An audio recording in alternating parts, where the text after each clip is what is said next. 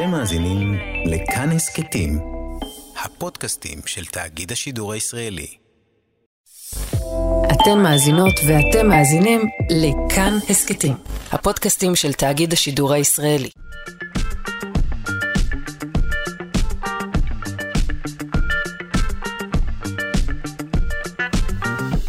שלושה שיודעים. בוקר טוב, מאזיני שלושה שיודעים. אה, שבוע חדש, יום חדש, תוכנית חדשה. אה, על מה נדבר היום? נדבר על אף ממוחשב ועל אה, גלגוליו של מרש החתונה, ונשאל, וגם נענה הפעם מחקרית, מי יותר אמפתי, נשים או הגברים?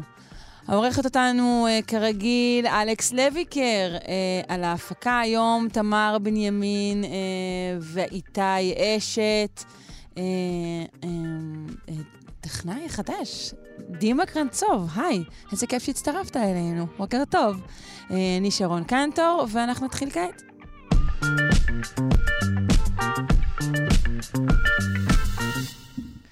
כאשר מביטים בכדור הארץ מהחלל, החציו הצפוני והדרומי נראים בהירים באותה המידה. זאת למרות שחצי הכדור הדרומי מכוסה ברובו באוקיינוסים כהים, בעוד שחצי הכדור הצפוני מלא בשטחי יבשה בהירים. כעת מדענים מציעים פתרון לתעלומה מטרידה זו. אה, נפנה לאור הדס, דוקטורנט במעבדה של פרופסור יוחאי כספי במכון ויצמן ומוביל המחקר הזה. בוקר טוב. בוקר טוב, שרון. אה, בוא קודם כל אה, תאר שוב את התעלומה עצמה, שכן לא הרחבתי עליה די. כן, אז בעצם התעלומה היא שאנחנו לא מצפים שיהיה סימטריות בין חצי הכדור הצפוני ובין חצי הכדור הדרומי, כי שני חצאים של כדור הארץ הם מאוד מאוד שונים אחד מהשני. ההבדל העיקרי בין שני החצאים של כדור הארץ זה שבחצי הכדור הצפוני יש כפול כמות היבשה. אז אם תחשבי למשל אז רוב האוכלוסייה בכדור הארץ ורוב החקלאות וכו', אה, רובה מרוכזת בחצי הכדור הצפוני. Okay. אף אוקיי. על פי כן, mm-hmm. כשאנחנו מסתכלים על כדור הארץ מהחלל, אה, אנחנו מגלים שבעצם במובן מסוים לשני החצאי הכדור יש בדיוק את אותו צבע, אה, או במינים אחרות את אותו אלבידו. שזה ואיך אנחנו רואים את זה? אותה רמה של החזריות? בדיוק, okay. אותה, אוקיי. רמה של, אותה רמה של החזריות. עכשיו, איך אנחנו רואים את זה?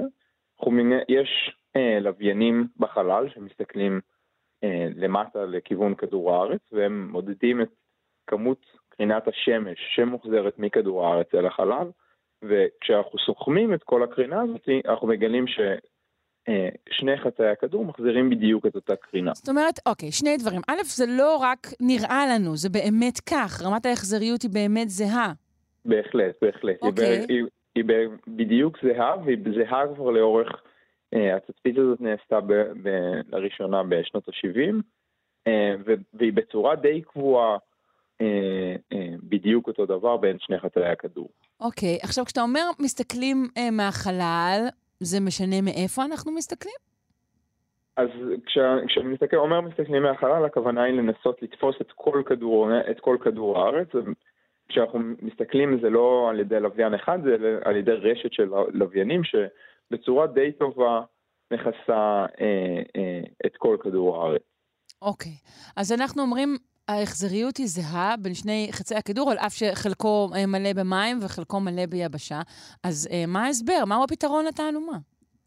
אז ההסבר, אז ההסבר לתעלומה הוא בעצם הקשר שבין אה, סופות לעננים. אז אני חוקר אה, סופות, זו ההתמחות שלי.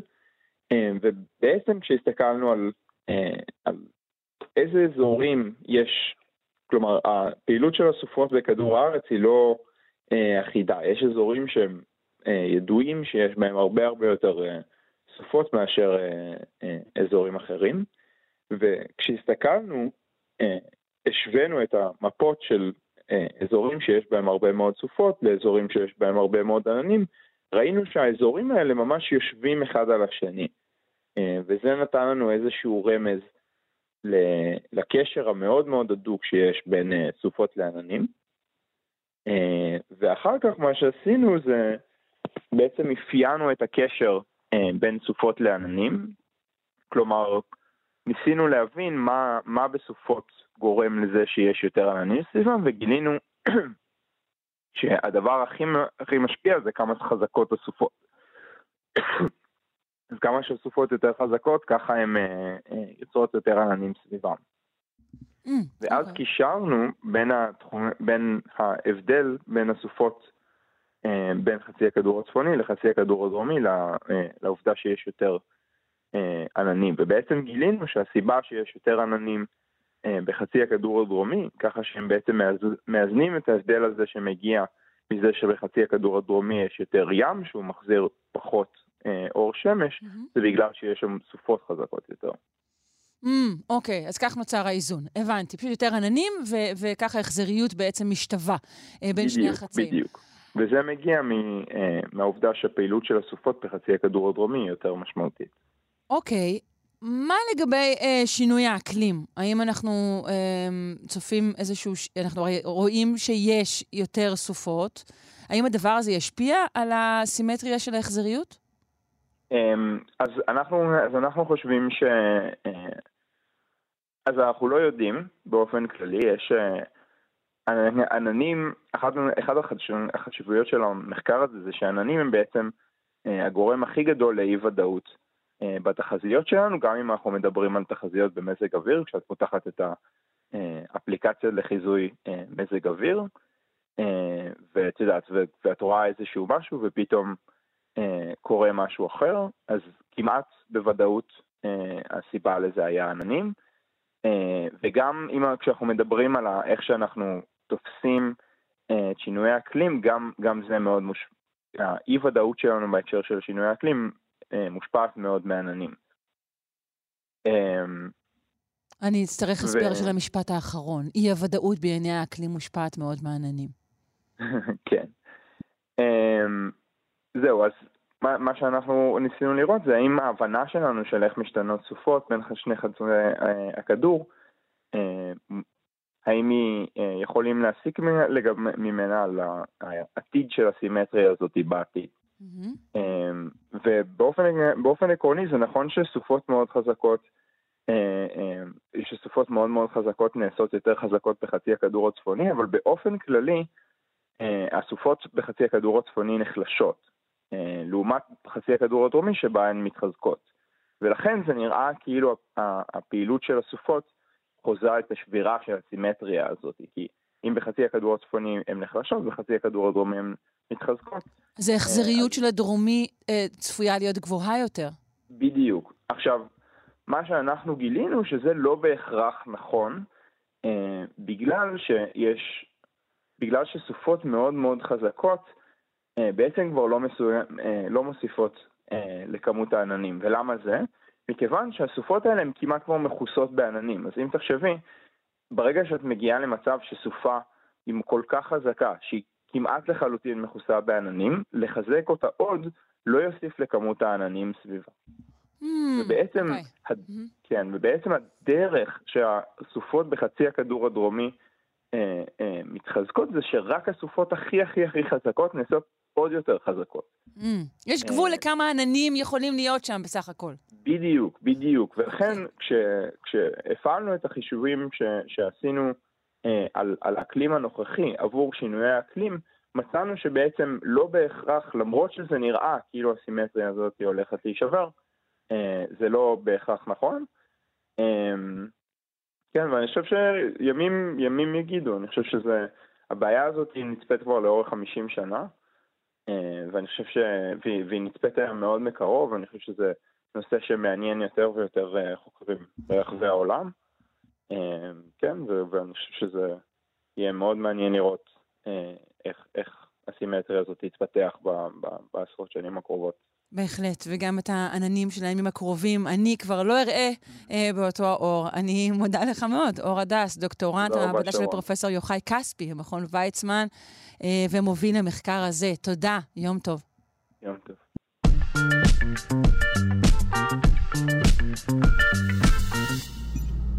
אמ, מי שמאזינים לנו בגלים נמוכים, ודאי כבר נחשפו למהדורה הריחנית של שלושה שיודעים. אנחנו מקבלים בהחלט אה, הודעות בנושא, תודה. Uh, כרגע אנחנו עם uh, פיתוח חדש שנושק לעניין זה. Um, זה פיתוח שיאפשר לתת למחשבים אף דיגיטלי. כן, סוף סוף אותו אה, אה, חוש אה, נזנח זוכה לתשומת לב. האף הזה יסייע אה, בפיתוח של בשמים בעתיד, אה, וגם, כך טוענים, אה, יצמצם פגיעה בטבע, וגם, כך טוענים, יעזור נגד עקיצות יתושים. אנחנו נפנה לדוקטור אהרון רביע מהמעבדה לחקר חוש הריח במכון ויצמן. שלום. היי, בוקר טוב. היי, בוקר אור. אמ, אז כשאנחנו אומרים אף ממוחשב, אה, זה ישר שולח אותנו לעולמות אה, אמ, רובוטים כאלה. אני אישית אה, מדמה אף ענק, מתכתי, ואולי גם רוטט מכל מיני רקמות כאלה יפות, אבל לא על זה מדובר, נכון? לא, למרות שאולי זה, זה יכול לבוא... זה יכול, יכול. לאט-לאט, אוקיי. כן, כרגע אז המחקר האחרון מדבר על כך שמצאנו איזשהו, שהחוקרים מצאו איזשהו מודל לתפיסת ריח בבני אדם. ומה זה אומר? בואו בוא נחזור קצת אחורה. כדי להבין איך תפיסת ריח עובדת, אנחנו צריכים להבין איך המולקולות הנדיפות שמגיעות אלינו לאף מייצרים תפיסה. ואנחנו עם המאזינים שלנו שיושבים עם כוס התה, הקפה של הבוקר, אז יוצאות מכוס התה או הקפה עשרות מולקולות נדיפות שמגיעות מהמשקה אל האף שלנו ומייצרות את אותה תפיסת ריח. אוקיי, okay. אני לא יודעת אם אתה בדיוק הבן אדם לשאול, אבל אני מניחה שממש כמו שכולנו רואים צבעים באופן אחר, כך אנחנו גם מפרשים ריחות באופן אחר, נכון? אמ, כן, בדיוק. אז, אה, אז יש חלק, חלק יותר אה, מוסכם וחלק פחות מוסכם בתפיסה הזאת. אז כמו שבראיית צבע כבר מזמן הבינו איך אורכי הגל הופכים לצבעים, נניח שאורך גל של 700 ננומטר פחות או יותר הופך לצבע אדום, אז בריח ההתקדמות הבסיסית הזאת היא, היא עדיין לא קיימת בצורה, אה, בצורה כל כך טובה. אוקיי. Okay. אז, אז אוקיי, אז, אז אמרנו, יש, מול... יש מולקולות, יוצאות נגיד כרגע, אני ממש ברגעים האלו מריחה אה, את הקפה שלי, ויש לו ריח, והוא בעצם תוצאה של המולקולות שנמצאות במשקה. Mm-hmm. אז מה, כן. מה בעצם הבינו? אומרים, אה, אוקיי, זה פשוט קומבינה של מולקולות, בואו בוא נמלקק את זה בעצמנו?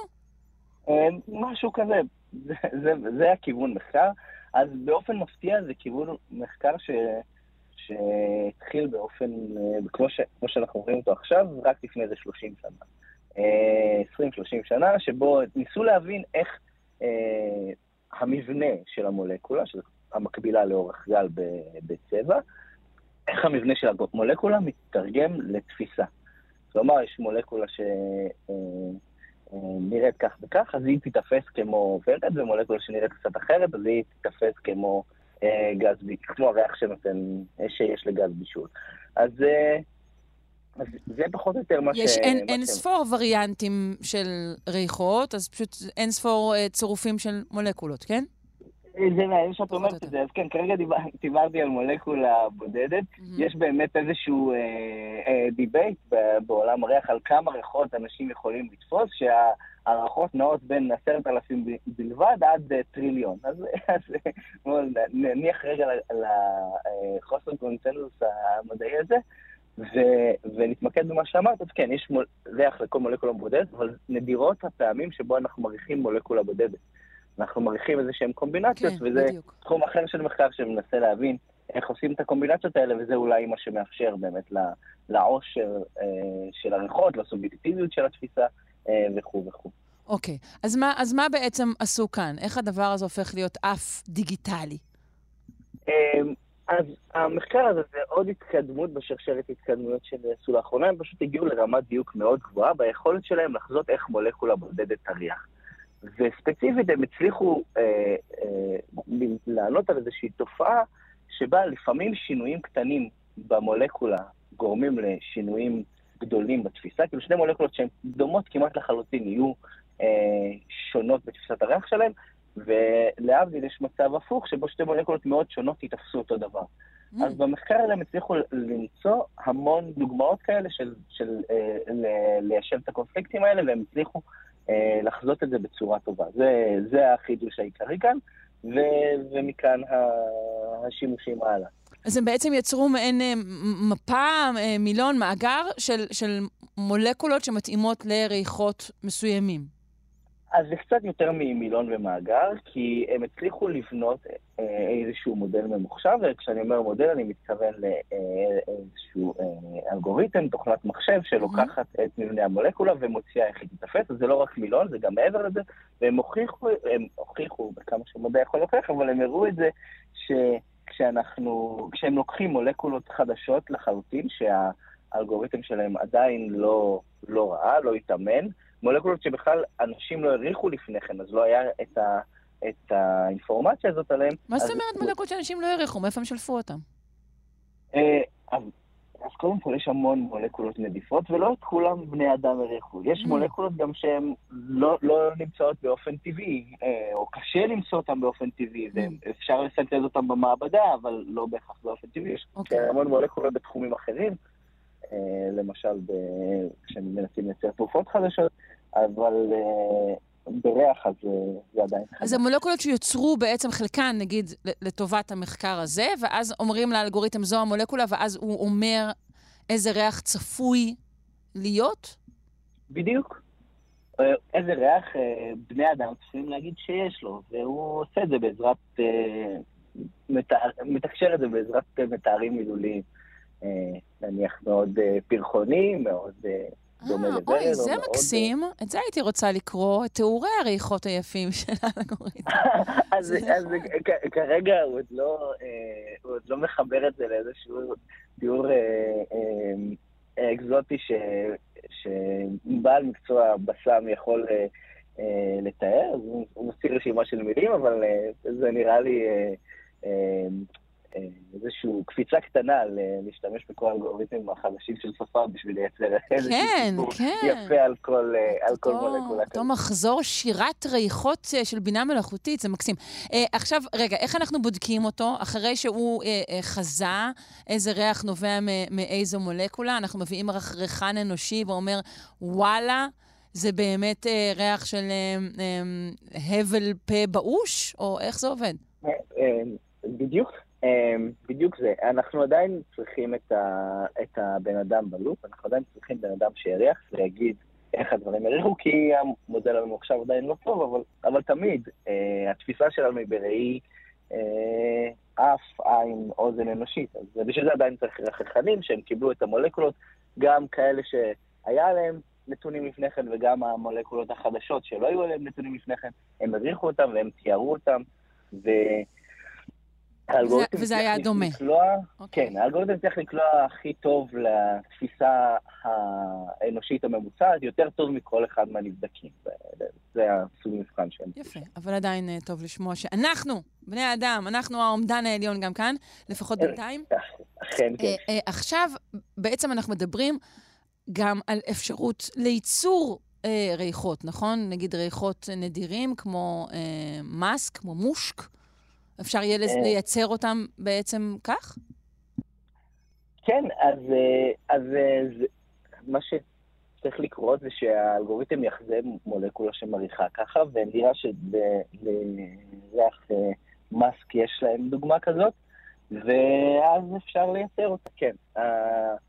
שוב, האתגר הוא ש, שאנחנו רוצים להחליף כל מיני מולקולות כי הן לא סביבתיות, כי הן קשות לייצור, כי הן מגיעות מכל מיני מקורות שהם, שהם, שהם יותר קשים, אה, שיותר קשה להשיג אותם מהם, וגם מכל מיני ענייני אה, רגולציה. יש מולקולות שגורמות אלרגיה לבני אדם, והיינו רוצים להחליף אותם, אבל לשמור על אותו הריח. כן, אני, אני חולקת על העניין הזה של האי-פגיעה בטבע, כי ככל שננהל חיים יותר ויותר מלאכותיים, שבהם הטבע כלל לא נדרש לנו, אז כבר לא יעניין אותנו בכלל לדאוג לטבע, אבל זה בהחלט סיפור אחר. אה, בוא נגיע לעניין היתושים. האם אה, נצליח okay. אוקיי. לדחות היתושים באופן סופי ומוחלט? אה, אני מאמין שליתושים תמיד יהיו פתרונות, אבל לפחות בשלב ראשון, מה שהחוקרים מציעים זה... אה, מאגר יותר גדול ממה שקיים. היום יש המון אה, דוחי יתושים, יש דוחי יתושים אה, מוצלח במיוחד, שהוא הדיפ, מאוד מוכר באמריקה, משתמשים בו, לפחות יתושים בכל מיני, בכל מיני צורות ובכל מיני סוגים. יתושים באמת זו בעיה מאוד קשה של האנושות, כן? זו החיה שהורגת הכי הרבה, הכי הרבה אנשים, ולכן יש צורך באיזשהו פתרון. אז החוקרים מצאו מספר מולקולות נוספות, שהם טוענים שדוחות יתושים בצורה דומה או טובה יותר, ועכשיו נותר, נותר לייצר אותם ולהשתמש בהם. כשיש מאגר כזה, אז אפשר לחשוב שהיתושים לא יתגברו עליו כל כך מהר, אבל אולי בסוף הם גם... אה, אה, כן. הטבע מנצח. אה, כן, זהו, המחלקות, מחלקות הפיתוח של הטבע איכשהו מצליחות לעקוף אותנו עדיין רוב הזמן. טוב, מעניין מאוד. נציין גם שהפיתוח הזה הוא סטארט-אפ של יוצאי גוגל. כל הכבוד להם. מעניין מאוד. דוקטור אהרון רביע מהמעבדה לחקר חוש הריח במכון ויצמן. אני מודה לך מאוד. בוקר מבוסם קלות לכולנו. תודה. בשמחה, ביי ביי. ביי.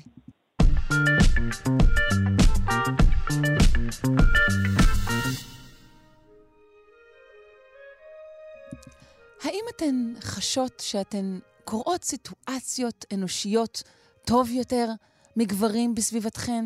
שאתן צריכות לעתים למרפק אותם ולומר להם, זה לא לעניין. אמ, ובכן, עכשיו זה מדעי. נשים בכל העולם הן אמפתיות יותר מגברים. מדובר במחקר בינלאומי חדש שמצביע על כך שמדובר בתופעה עולמית וחוצת תרבויות. נבדוק כעת את אה, מהימנותו של המחקר הזה, אה, וגם אה, נשאל אה, מה יקרה כשנשים יותר ויותר ימלאו תפקידים שבאופן מסורתי היו תפקידים גבריים. אה, נפנה לפרופסור אחמד אבו עקל מבית הספר למדעי הפסיכולוגיה באוניברסיטת חיפה, מעורכי המחקר הזה. שלום. שלום, בוקר טוב לך ולכל המאזינים. בוקר אור. אה, ספר לנו על המחקר, אה, איך הוא נערך, על כמה משתתפים ומשתתפות. אה, אנחנו רוצים להיות בטוחים אה, שמדובר במחקר מהימן. כן, אה, אנחנו ערכנו בעצם מחקר עם שיתוף פעולה עם אוניברסיטת בר אילן וקמברידג', הרווארד ווושינגטון. ערכנו מחקר ב-57 מדינות, אה, שהצלחנו בעצם להגיע ליותר מ-300 אלף משתתפים במחקר. והמחקר, המטרה שלו בעצם הייתה אה, לבדוק האם באמת את השאלה שהעלית, האם האנשים, אה, התחושה שלנו שאנשים יותר טובות ביכולת שלהם לקרוא את המחשבות של האחרים ויותר אמפתיות באופן, יותר, באופן כללי. כן, לקרוא בממוצע. את המחשבות, כשאתה אומר אצלנו לקרוא מחשבות, אנחנו חושבים על באמת, אתה מדבר באמת על הבנה אולי של, כן. נכון? של סיטואציה, של מחשבה, של רגש. בדיוק, okay. אוקיי, בדיוק. Mm-hmm. כשאני מתבונן בבן אדם, אני מנחש מה הבן אדם מרגיש, okay. מה המצב הנפשי שלו, ובעצם עשינו, אה, השתמשנו במטלה שפותחה בקיימברידג' לפני, לפני כמעט 20 שנה, שבעצם אנחנו מציגים את האזור של העיניים רק. ומסביב התמונה יש ארבע תשובות, ואנשים צריכים בעצם לקלוע בדיוק מה, מה התחושה שהתמונה הזאת מסמלת. ומתברר שבממוצע... אז רגע, רגע, אני אחזור. כל מה שרואים זה רק עיניים? בדיוק, כן, רק את האזור... נגיד, אני רואה עיניים כאלה מצומצמות, וכתוב לי, הבן אדם, נגיד, הוא כועס, מסונבר, שמח, או כרגע יש לו איזושהי דלקת עיניים קשה. ואני צריכה להגיד מה זה. קודם כל שתהיי... כן, בדיוק. זה בדיוק המטלה כזאת. אנחנו מציגים את זה, יש כאלה 36, שיש תמונות כאלה שאנחנו מציגים, גם תמונות של, אה, כאילו, עיניים של נשים וגם של גברים. ובממוצע הנשים, ובאופן מהימן, הן הרבה יותר טובות במטלה הזאת מאשר גברים. ואנחנו חושבים שהממצא הזה מסמל על ה... בעצם המנגנון החשוב מאוד ביכולת שלנו לייחס אמפתיה ולהרגיש אמפתיה כלפי אחרים, ונשים חד משמעית יותר טובות מגברים בעניין הזה. מה, אתה יכול להגיד לי מה היה הפער, פחות או יותר? אה, הפערים, כן, אה, כאילו הפער הוא מבחינה משמעותית, אבל אה, בסטטיסטיקה אנחנו מבחינים בין פערים שהם קטנים ובינוניים וגדולים. ואנחנו על הסף הזה בין הקטן לגדול. אבל מה שכאן חשוב לציין, שבסיטואציות חברתיות, פערים קטנים לפעמים גורמים לאפקטים מאוד גדולים. אה, מעניין. כן, אם את נמצאת בסיטואציה מסוימת, אם את רוצה לנחש מה בן אדם מרגיש, את התגובה שלך כלפי הבן אדם, ואת הניחוש שלך איך הבן אדם יגיב למה שאת חושבת שהוא חושב, למשל, או מרגיש, זה יכול בעצם להחליט אם אני רוצה לגשת לבן אדם, להתרחק מן הבן אדם, mm. להיות חבר שלו או כן. לא. ללכת איתו מכות למשל כרגע, או להבין כן. שהוא מסוכן ושכדאי להיכנס חזרה לאוטו, כל מיני דברים כאלה שהם נורא נורא שימושיים לנו כאן בישראל. בהחלט, ולכן אה, כאן בעצם להגיד שהבדל קטן הוא לפעמים מטעה מבחינה סטטיסטית, אבל מבחינת האפקט הוא יכול להיות מאוד משמעותי וגדול. כן, או, אני מדמה את זה. אה, אני גם חושבת על, על הקורונה, תקופה שבה ראינו בעיקר עיניים של האחר, איזה יתרון גדול בעצם היה לנו אנשים, שכך הצלחנו לקרוא טוב יותר את סביבתנו. דוגמה מאוד מצוינת, ואני חושב שהרבה אנשים גם התקשו. אה, אה, כאילו, מה הבן אדם חושב? כי בנוסף לעיניים אנחנו מנסים להיעזר, למשל, ב... בהבעות של הפנים, שבעצם מערב את, כן. את הלחיים, את הפה, וכמובן כל הגוף. אבל אה, נכון. האזור הזה, אני חושב שתקופת הקורונה חידדה לנו את זה. Mm. יש לנו mm. תמרון ואימון בעניין הזה. מה הבן אדם חושב? רק מהאזור הזה, ואנחנו צריכים ללקט כל, אה, כל אינפורמציה שאפשר על מנת בעצם להבין את הבן אדם ו... אה, ולהתייחס אליו בהתאם. מעניין מאוד. בואו נדבר על המדד הזה אה, שהשתמשתם בו. המדד הזה בעצם מודד את המחשבה האמפתית שעליה דיברנו, אבל בקצה השני נמצאת מחשבה מערכתית. מהי מחשבה מערכתית? אה, יש, יש מדד נוסף, אה, שבעצם אה, הוא מורכב משני מדדים אה, עצמאיים. אחד בעצם הוא מדד של אמפתיה, והשני המערכתי זה בעצם איך אנחנו מתייחסים לזה. כנראה אפשר להתייחס לעולם הזה במובן של החוקים שבעצם מנהלים מסגרת מסוימת. ואנחנו מסתכלים על זה באופן אה, של סיסטם, כאילו של מערכות. אה, ויש אה, בעצם אנשים, יש יותר טובים בעצם להתייחס לעולם סביבנו במובנים של חוקים, מה גורם למה, מה מפעיל מה, ויש אנשים שהם יותר טובים בהתייחס לרגשות האמפתיות, לפן החברתי של, ה, של העניין. ואת ההפרש ביניהם בעצם, הוא גם מנבא את היכולת שלנו בעצם להתייחס לאחר ביכולות האמפתיות שלנו, ואנשים שהם יותר מערכתיים, הם מבצעים את המטלה הרבה פחות טוב. פחות טוב? כן. אוקיי. אה, אז, אז הפערים המגדריים בדבר הזה, בשני המדדים האלו, מה הם היו? ההבדלים? האנשים, הנשים היותר אמפתיות הן פחות מערכתיות בממוצע. ואני צריך. אוקיי. להדגיש כאן, כי mm. זה לא אומר שאנשים, אין להם נטיות מפותחות מבחינה מערכתית. כן. אבל בממוצע נשים הן פחות מערכתיות מהגברים. אוקיי. מה היתרון של החשיבה המערכתית? איפה זה? בוא, בוא, בוא אה, נפרגן קצת. להיות, להיות מערכתי זה בעצם יכול להיות שבעצם זה ייתן לנו נטיות להיות יותר טובים, למשל בתחומים שבעצם בנויים על מערכות. כמו מהנדסים, כמו מתכנתים, כמו uh, מתמטיקאים פיזיקליים. Uh, uh, בתחומים האלה יש יתרון למערכתיות שלנו, כי בעצם מאפשר לנו בעצם להבחין בתבנית מסוימת במערכת ולמצוא בעצם הדברים שבעצם מריצים את המערכת ולכן במקצועות שבעצם אה, דורשים את הדברים האלה, אנשים שהם יותר מערכתיים הם אה, יותר טובים בעניין הזה. כן. בוא נדבר, אמרת ממוצע. עכשיו אנחנו כן כמובן מתעניינים ומתעניינות אה, בפערים נגיד בין, אה, בין מדינות או בין כן. תרבויות. כן. אני מניחה שכן היו הבדלים, לא? כן, אנחנו ערכנו בעצם, את ה, כמו שאמרתי, את, ה, את המחקר ב-57 מדינות. ב-36 מהמדינות האלה בעצם אה, יש לנו אה, יתרון כמובן לנשים באופן מובהק מבחינה סטטיסטית. אוקיי. Okay. בשאר המדינות לא היו הבדלים, אבל באף מדינה לא היה ההפך. Mm, אוקיי, okay, כך נוצר הממוצע. אבל אני, מה שאני מתעניינת, אני, אני, בוא, אני, אני אחתור לזה באופן מובהק. האם אה, ככל שמקום הוא יותר אה, שוויוני מבחינת התפקידים שלו בחברה, האם זיהיתם יותר שוויון גם ב, ב, ב, בחשיבה המערכתית לעומת החשיבה האמפתית בין גברים לנשים? נכון, בדיוק. במדינות שהן יותר אינדיבידואליסטיות, שוויוניות, אה, את הפער הזה הולך ומצטמצם.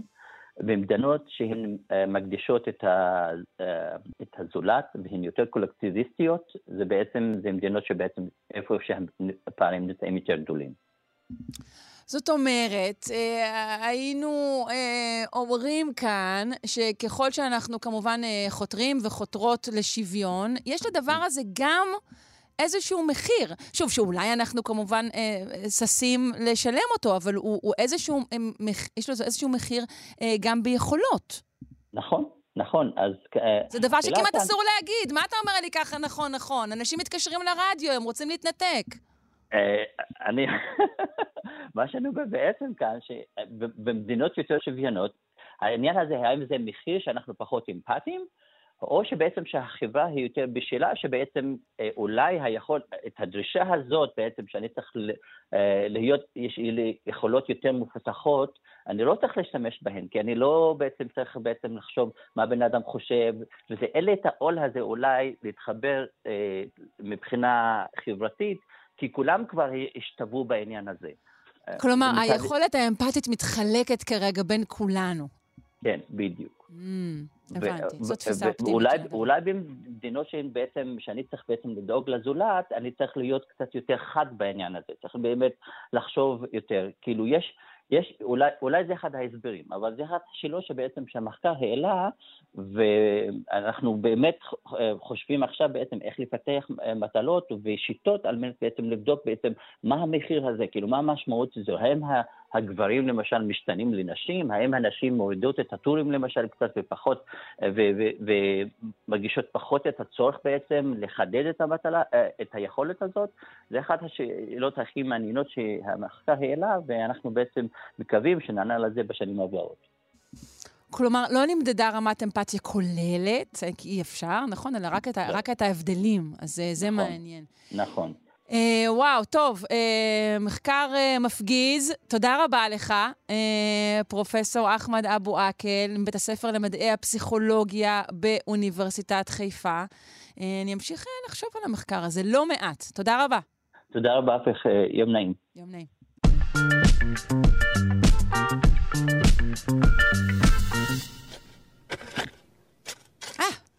אלו החפירות של ההיסטוריה, של הפרה-היסטוריה. אה, דוקטור אלון ברש, מומחה לאנטומיה ואבולוציה של האדם, הפקולטה לרפואה על שם עזריאלי באוניברסיטת בר אילן, אה, כבר חופר כאן על הקו. בוקר טוב. בוקר טוב, בוקר טוב. אה, אנחנו בעיצומו של חודש דרווין, נכון? נכון, שבוע הבא למעשה זה יום הולדתו של דרווין, ולכן החלטתי שנדבר קצת בתוכניות הקרובות על, על דרווין, ו... אולי נתחיל היום במה שהיה לפני דרווין. אה, כן, נכון. כי דרווין למעשה נכנס גם הוא לתוך אה, נעליים גדולות וכתפיים ענקיות, הוא לא המציא יש מאין. אמ, לא בתיאוריות שלו של אבולוציה וגם לא בדעות שלו על מוצא האדם. אה, הוא, הוא עצמו אומר שאין שום דבר כזה להמציא יש מאין, אז על אחת כמה וכמה. בדיוק, בדיוק. Okay. אוקיי. אז, אז באמת אה, אנחנו מדברים על, על, על נגיד אה, אה, אה, סוף המאה ה-18, תחילת המאה ה-19, אה, שבו למעשה אנחנו מתחילים להבין, המדענים של, אותם, של אותה תקופה מתחילים להבין, שכנראה ההיסטוריה של כדור הארץ היא לא אחד לאחד מה שכתוב בספר בראשית. בעיקר מתחילים להתגלה מאובנים. מאובנים של דינוזאורים וכל מיני חיות אחרות גדולות שלא מופיעות בתנ"ך ולא מצוינות בשום מקום, וכשמתחילים לעבוד על כל העניין הזה, גם מסתבר שכדור הארץ כנראה לא, כנראה לא בין 5,700 אה, שנים. אמ, ובאמת... אה, אה, שוב, אתה מדבר כמובן על, על, על, על החברה המערבית בה דרווין פעל, אני בטוחה שבחברות לגמרי. אחרות היו אמונות אה, אה, אחרות, אולי דומות, אבל, אבל אחרות. נכון, נכון, לגמרי, לגמרי. אבל באמת ה... אז, אז דרווין בעצם נולד כבר אל תוך תקופה שיש בה מאובנים, שהדבר הזה מתח... התחיל כבר להיסדק. מאובנים וספקות לגבי וספקות. מה שכתוב, בספר, מה שכתוב בספר בראשית. Mm-hmm, okay. אוקיי. ו- ובאמת, אה, אה, באמת סוף, סוף המאה, סוף המאה ה-18, תחילת המאה ה-19, אנשים מתחילים לדבר על זה, על עתיקות של כדור הארץ, מי הם המאובנים, מאיפה הם הגיעו, והאם הם למשל שרידים של המבול של נוח. אולי אלה חיות שמתו במבול של נוח. Mm. ויש לזה מושגים ומחקרים שלמים על כל, כל התקופה הזאת. ואז מה שקורה זה שבאופן אה, אה, אה, מאוד אה, אה, מפתיע, או אולי לא מפתיע, מתחילים גם לצוץ אה, שלדים של בני אדם.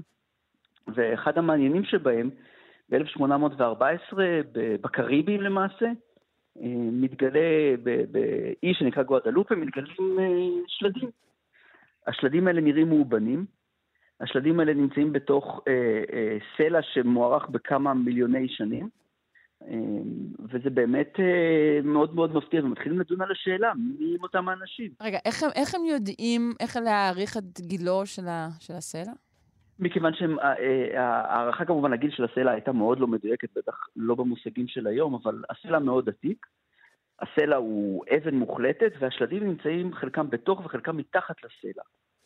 אמ, והם גם, אה, הם, השלדים עצמם, באמת, אה, היום אנחנו יודעים שזה לא בדיוק מאובנים, יש עליהם מה שנקרא קלציפיקציה, הם, הם, החומר הגירני של אותה אבן אה, פשוט התיישב עליהם, אבל הם, הם לא באמת מאובנים, זה שלדים, אם אנחנו יודעים, אלה שלדים, מה שאנחנו קוראים רצנטים, הם חדשים, אבל אז הייתה, היו בטוחים שאלה שלדים עתיקים מלפני המבול של נוח, ובאמת, סדרה שלמה של מאמרים, 1814, 1820, על מי הם האנשים מגואדלופה ומה הקשר שלהם לאדם היום. אה, סיפור צד מעניין זה שהם נמצאו על ידי הצרפתים ששלטו אז בקריבים. ספינה לקחה את השלדים האלה חזרה לצרפת. בדרך הבריטים, אה, אה, כי זה מה שהבריטים עושים, תקפו את הספינות האלה ושדדו את השלדים והביאו אותם לאנגליה. אמ, אז, אז השלדים בעצם הגיעו לאנגליה במקום לצרפת, ואז מומחים מצרפת נוסעים לאנגליה כדי ללמוד אותם. Okay. אוקיי. סיפור, אה, כן, אה, אנשים נלחמים והמדענים אה, עושים מדע, זה, זה תמיד יפה. ואוקיי, אז אנחנו מדברים, באמת אמרנו, מדובר ב-1814, כלומר די ראשית המאה ה-19, ואתה אומר שעד נכון, אז נכון. באמת היה מקובל להאמין אה, שהעולם אה, נברא כפי שמסופר אה, בברית הישנה, פחות mm-hmm. או יותר. Mm-hmm. אז איך... איך אנשים בכלל, איך הם מקבלים את הממצאים? איך החברה הכוללת, הם, הם לא סוקלים את, ה, את האנשים שטוענים שהדבר הזה עתיק? אז, אז לא, מכיוון שעדיין אנחנו הרבה לפני דרווין והתיאוריות של האבולוציה של דרווין. אנחנו רק בהתחלה של ההתחלה. ברור שאם יש אנשים, אז זה יכול להיות שאנשים שהם אה, אה, אה, שהיו שם לפני המבול של נוח או אחרי המבול של נוח, mm-hmm. אבל אלה אנשים, הם לא נוצרו יש מאין, זאת אומרת, הם לא נוצרו באיזשהו תהליך אבולוציוני. הם, הם נוצרו כמו שאנחנו נוצרנו, זה בסדר גמור, אין פה שום סתירה למה שאנחנו מכירים מספרי הקודש, כן? Okay. אוקיי. ייקח עוד קצת זמן עד שאנחנו נתחיל פתאום לפקפק בדבר הזה. אמ, אה, וגם אחרי דרווין, דרך אגב, אחרי שדרווין מפרסם את הספר שלו, אנחנו נדבר על זה בשבוע הבא, מקבלים את האבולוציה די מהר, אבל לא את האבולוציה של האדם. זה ביג נו נו, עדיין בהרבה מאוד מקומות. אמ, אבל מתחילה איזושהי התעוררות, mm-hmm. כי, אם, כי אם אנחנו מוצאים דינוזאורים פתאום, וברור שהם מאוד מאוד עתיקים, אז אולי פתאום אפשר לפקפק בדברים אחרים שהאמנו בהם בהיסטוריה של כדור הארץ עד עכשיו. כן, מתי נמצאו כן. ציור, ציורי מערות גם כן בתקופה הזו? מתחילים להימצא בתקופה הזאת, ולא רק שנמצאים אותם ציורי מערות, וזה אחד הדברים המופלאים אולי, אותם ציורי מערות מציירים חיות שכבר נכחדו, שהם אינם, כן? ממוטות, קרנפים שעירים, כל מיני חיות שאינם. ואנחנו יודעים, מוצאים גם את העצמות שלהם, מוצאים את המאובנים שלהם. ופתאום יודעים שבני אדם ראו חיות שהיום לא קיימות, איך זה יכול להיות? זה מתווסף לאותה תחושת פקפקנות נקרא לזה, ש, שבאמת uh, מתחילה ככה להשתלט ב, ב, באמצע המאה ה-19, ולתוך כל הדבר הזה, דרווין מגיע עם התיאוריה שלו, התיאוריה שלו על האבולוציה בכלל, על מוצא המינים, um, ובגלל זה התיאוריה שלו יחסית תתקבל בקלות. Um, אבל באמת, uh, היו הרבה לפניו. ו, ו באמת כתפי ענקים. מ, תוכל. להזכיר באמת איזה אחד או שניים? בטח, אז, אז יש את הצרפתי ג'ורג' קוביה, שהוא בעצם אבי הפלאונטולוגיה, הוא זה ש, mm-hmm. שלמעשה אומר אה, שיש היום מינים, אה, או יותר נכון, היו מינים שלא קיימים היום. אה, יש את ריצ'רד אורן שתובע את המונח דינוזאורים. אה, יש אה, את סבא של אה, דרווין שמדבר על שינוי של מינים. אה, ויש כמובן את למרק שמציע גם הוא מנגנון לאיך מינים משתנים, אנחנו יודעים היום שהמנגנון שהוא הציע הוא לא נכון, אבל הוא מציע מנגנון אבולוציוני של איך מינים משתנים. זה מאוד מעניין אה, לראות את, את ההיסטוריה הזאת, איך היא מתפתחת, איך... דרווין לא, לא, לא נפל אה, מהשמיים. הוא גדל לתוך מציאות שמתחילה לקבל את ההבדלים האלה, את השינויים האלה. זה אה, מאוד יפה לראות את זה ולקרוא את זה. דרך אגב, חלק מהדברים כתובים באנגלית ויקטוריאנית מאוד מעניינת, של, של באמת 1800 אה, וזה מאוד, אה, מאוד יפה לקרוא את, ה, את המאמרים המדעיים של פעם. מה זאת אומרת, איך זה שונה כשזה מתואר באנגלית ויקטוריאנית? זה יותר ציורי? יותר מאופק? מאוד ציורי, מאוד, מאוד ציורי, ציורי וכל מאמר הוא ארוך כגלות. ו- ו- ו- והכל בפתוס, מאוד, מאוד, מאוד יפה לקרוא את זה למי שיש סבלנות.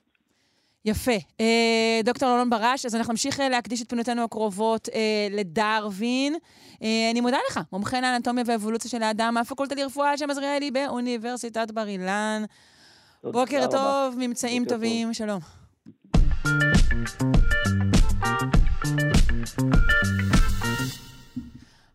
הנה הגיעה שעתה של הקתדרה למוסיקה, אה, פינתו של הפרופסור משה זורמן, מלחין מנצח ומייסד הקתדרה למוסיקה, בשיתוף הדוקטור אסטרית בלצן. בוקר טוב. בוקר טוב, שרון. מה אנחנו מציינים השבוע? מה אנחנו מציינים היום? אז אני מסתכל ביומן ואני רואה שבשבוע יש לנו, בשלישי למרץ, 1809 דרך אגב, נולד פליקס, פליקס מנדלסון. או, oh, מזל טוב. לשאר האנשים יש אה, טיפולי שיניים ביומן, ולך יש את יום הולדת של מנדלסון. בדיוק. כמה נחמד היומן שלך, זורמן. ואנחנו נעסוק בפינה שלנו בקטע המפורסם ביותר שהוא כתב, מרש החתונה. כן. הוא כתב את זה בתור מוזיקה למחזה של שייקספיר חלום ליל קיץ. הלחין את זה ב-1842, שלצליליו מתחתנים במחזה, שני הזוגות שעמדו במרכז המחזה אחרי כל הסיבוכים וזה, אז אנחנו מסיימים במרש החתונה. אז המרש הזה יש בו הכל. הוא מתחיל וזו תורת חצוצרה שאומרת, וואו, איזה גדול אנחנו. שהחיינו כזה, כן. שהחיינו. ואז מתחיל איזה מרש מאוד חגיגי,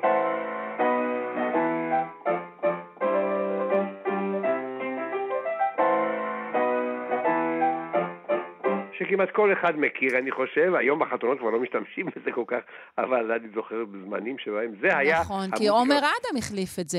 אה, אבל תגיד לי, אני יכולה להגיד, אה, אה, להשמיע דבר כפירה?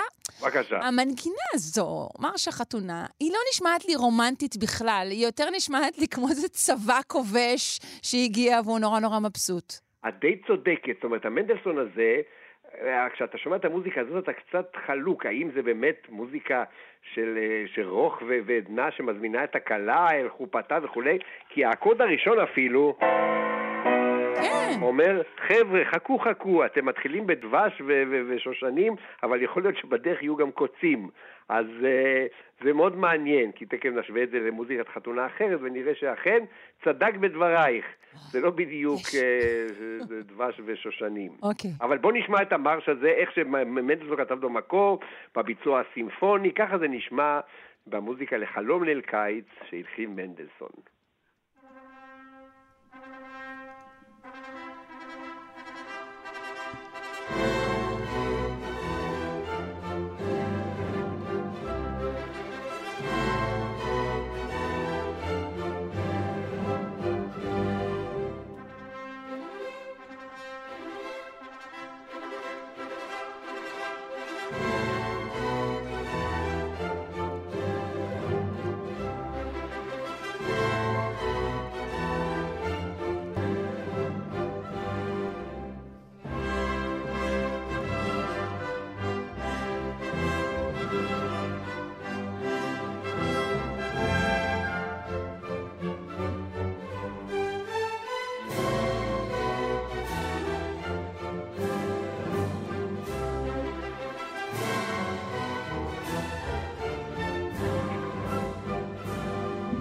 יפה. אה, אז זהו, אז זה, ככה אתה שומע את זה שאתה כן. נכנס לעולם הקונצרטים, אבל כמובן, ברגע שאתה בא לטקס החתונה שמתקיים באיזה בכנסייה או במקום אחר יותר צנוע, אז אותו דבר אתה תשמע בנגינת עוגב מרשימה. אבל הוא, הוא עצמו היה גם נגן עוגב, נכון, מנדלסון? מנדלסון היה נגן עוגב, הוא היה מאותם ילדי פלא שקיבלו מה שקרוי חינוך ביתי, ולמד כבר בגיל צעיר גם uh, פסנתר וגם עוגב וגם כינור וגם צ'לו, הכל.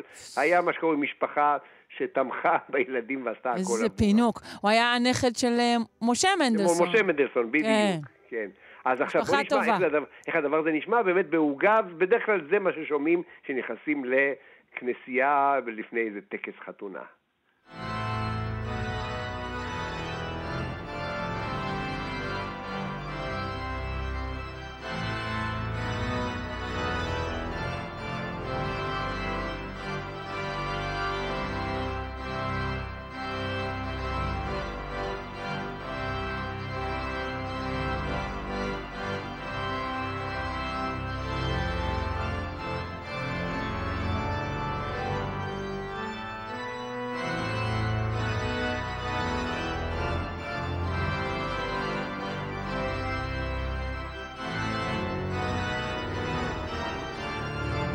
כן, כשניסיתי לבעלי הראשון, שהיה ערפד, בטקס שלנו בלובליאנה, זה בהחלט אה, נשמע כך. כן, זה נשמע ככה. אבל הקטע הזה של במנדלסון יש מתחרה מאוד רציני. לא אחר מרש מאוד מפורסם שכתב ריכרד וגנר לאופרה שלו לאוהנגרין. ובהרבה מאוד חתונות נוצריות דווקא משתמשים במרש הזה, אפשר להשוות שניהם. אני רוצה שנשמע את זה גם מלא הוד והדר, וגם באנגלית שומעים את זה, וזה כתוב Here comes the bride, all dressed in white, ככה שאנחנו יכולים לשמוע גם כן את ה...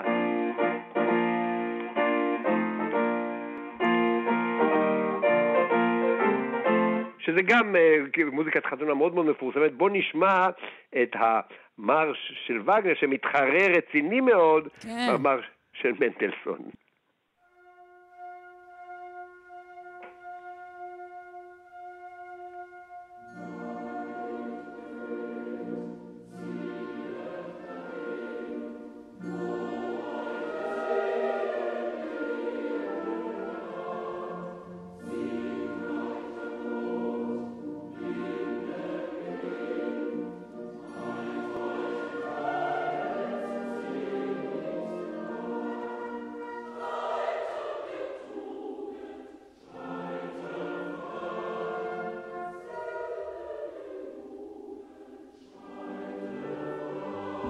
איזה ביצוע מקסים. מה זה, מה אנחנו שומעים? זה מהמם. זה מהמם, אבל זה באמת עם מקהלה מעולה כן, מקהלה מעולה. בדרך כלל שרים את זה, איזה זמר בודד שר, נכון. here comes the bride, all dressed in white וכולי. אבל זה פשוט ביצוע מהמם. אבל צחוק הגורל הוא שהמאבק על מוזיקת החתונה הפופולרית ביותר הוא בין מנדלסון היהודי לבין וגנר הגרמני האנטישמי.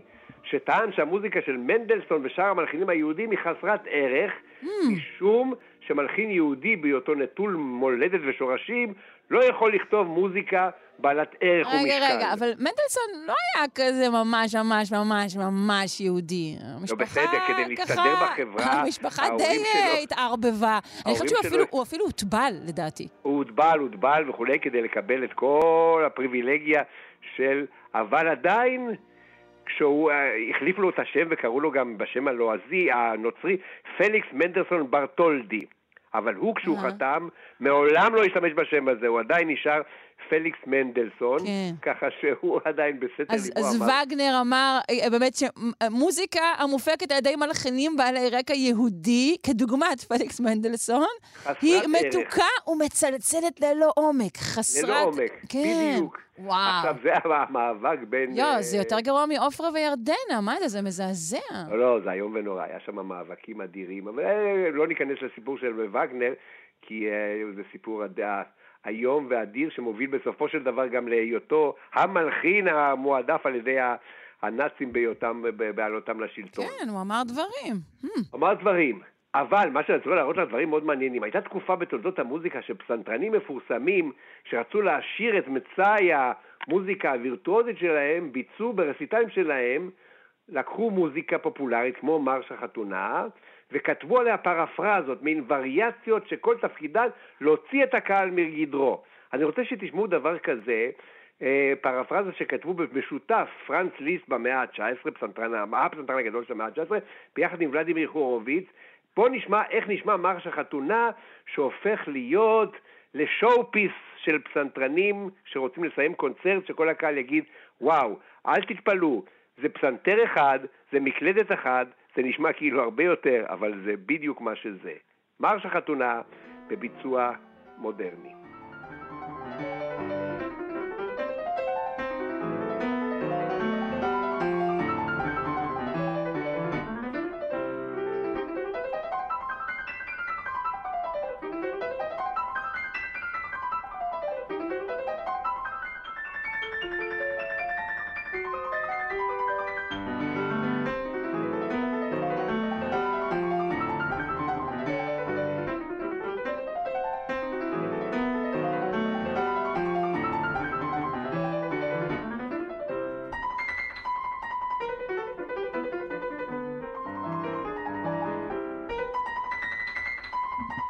וואי, איזה וירטואוזיות. אה, אולי הקטע הזה צריך להיקרא הקלה התבלבלה. לא, אבל זה דברים אדירים. וזה נהדר לסיים רסיטל גדול כזה ורציני באיזה קטע כזה, הקהל מיד יוצא מגדרו. כן. עכשיו, בואו נחזור קצת אלינו. יש לנו גם מוזיקה משלנו, של חתן וכלה, שמקורה בדרך כלל במוזיקת קלייזמרים ממזרח אירופה.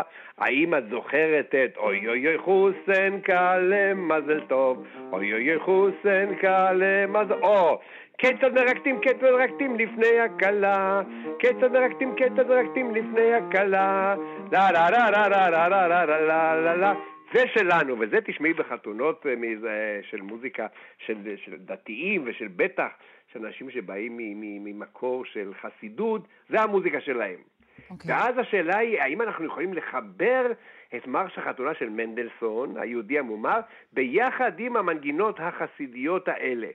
ולשם כך, אני מחזיר אותך לחתונה הפרטית שלי, שנערכה לפני אי אלו עשרות שנים, ואני בא בעזרת כמה חברים מבצעים עיבוד שכתבתי, שכולל בתוכו את מנדלסון, ביחד עם המנגינות החסידיות האלה, שזה עתה שרתי לך, הכיצד מערכת מלפני הכלה. ההקלטה מקורית מהחתונה שלי. איזה כיף, אז זה הישר ממש באמת מהחתונה שלך? הישר מהחתונה שלי, לא נעים לי, אבל רציתי לא, להראות לך... לא, נעים מאוד. פרופסור זורמן, כמה התקרבנו. התקרבנו, בדיוק, ואני רציתי להראות להם שאפשר איכשהו לשלב גם את המסורת היידישיסטית שממנה אני בא, מה לעשות, ההורים מפולין, ביחד עם מנדלסון, ויצא משהו כזה, ביחד עם כמה חברים אנחנו מנגנים, וזו הקלטה מהחתונה שלי ושל אסטריד, זוגתי. מלפני מיליון שנה. מדהים. טוב, בואו ניפרד כעת, שנשמע כמה שיותר מזה. פרופסור משה זורמן, תודה רבה לך. להתראות.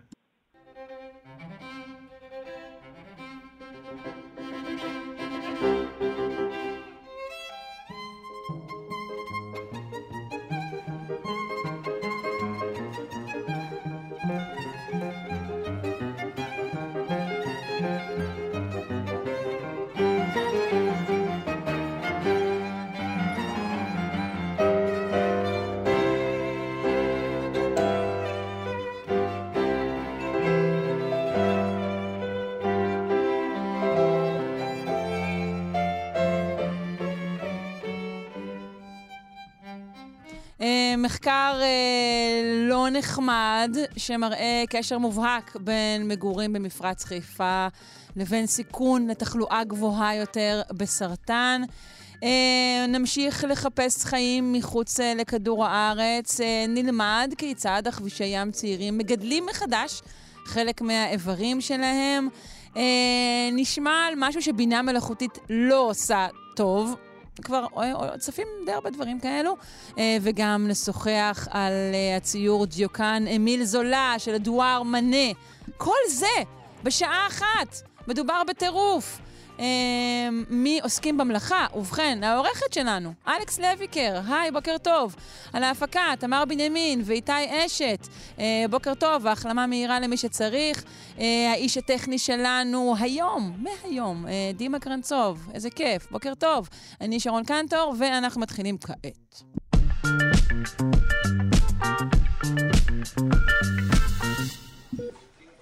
אז אה, כאמור, אה, מחקר אפידמיולוגי חדש אה, ולא סימפטי מראה קשר מובהק בין מגורים במפרץ חיפה לבין סיכון לתחלואה גבוהה יותר בסרטן.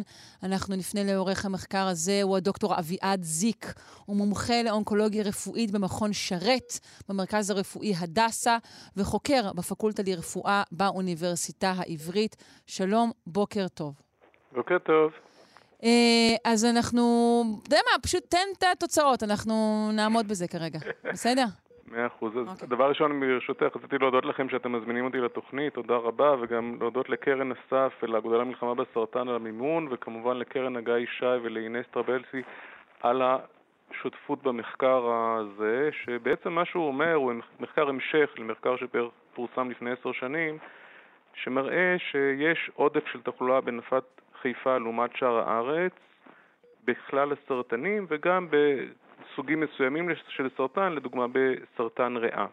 אוקיי, זאת אומרת, אוקיי, המחקר הזה מראה שבאופן עקרוני יש יותר סרטן בחיפה ככלל, וגם מצביע על אה, אה סרטן ספציפי אה, אה, שיש אפילו, שהפער בו הוא, הוא יותר גדול, כן? סרטן ריאה.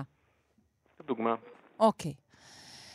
בסדר, אז תודה באמת לכל העוסקים במלאכה, פחות תודה אה, לאלו שאולי גורמים במישרין או בעקיפין אה, לתוצאות האלו. אה, המחקר הזה כמובן, המחקר לא עוסק, נכון? בסיבות. הוא עוסק לא. אך ורק בנתונים היבשים. נכון. הוא לא בא לשאול אה, למה אנשים אה, בנפת חיפה יותר חולים, מה שהוא כן עשה, וזה חידש על המחקר הקודם, זה שהוא הראה שככל שאנשים גרים יותר זמן בנפת חיפה הם יותר חולים בסרטן. זה יותר מחזק את ההנחה mm. שמדובר בחשיפה סביבתית, בגלל שגם המחקר בעצם עקב אחרי בערך מיליון ומאה אלף איש למשך עשרים שנה. וואו, מקיף מאוד, אוקיי. Uh, תודה. היה לו אפשרות לרבד את האוכלוסייה בצורה uh, יותר מפורטת. אז לדוגמה, אנחנו יכולים לראות שאין אוכלוסייה מסוימת ש... נפגעת, אה, שלא נפגעת נגיד, או שבגלל שיש יותר אנשים מהאוכלוסייה הזאת שגרים בנפת חיפה, אז אולי בגלל זה יש יותר תחלואה שם. כלומר, אין העדפה אה, למוצא מסוים, אה, אה, או, או ל, ל, לא יודעת, נתונים אחרים ש, שמשפיעים? באופן כללי, הסכנה לחלות בסרטן משתנה. לדוגמה, אנשים צעירים יאכלו פחות כן, מאנשים מבוגרים. ברור, ברור. גם uh, זה משתנה לפי אוכלוסיות שונות. אבל אוכלוסיות... מה ששללתם הוא, הוא, הוא, הוא, הוא, זאת זה לא שההרכב הדמוגרפי הספציפי של חיפה נכון. הוא זה שמביא לנתונים, זה מה שאני מתכוונת. בדיוק. אוקיי. זה, זה בעצם מה שהמחקר בא לבדוק uh, בצורה יותר מעמיקה. אוקיי, אז בואו נדבר על הנתונים. אז uh, באופן כללי, ה, ה, יש את ה... צריך גם להבין שמה ש, ש, שרואים במחקר זה יש פה שני רבדים. דבר ראשון, יש את הרובד של שעכשיו אה, רופא, לצורך הדיון, שעובד ברמב"ם אה, ומטפל ב אלף איש, כמה אה, יותר סרטן הוא יראה, נגיד ממישהו שעובד בירושלים, במרכז רפואי הדסה, ומטפל בחולי סרטן, ו- ו- וזה נגיד השיעור הלא מתוקנן.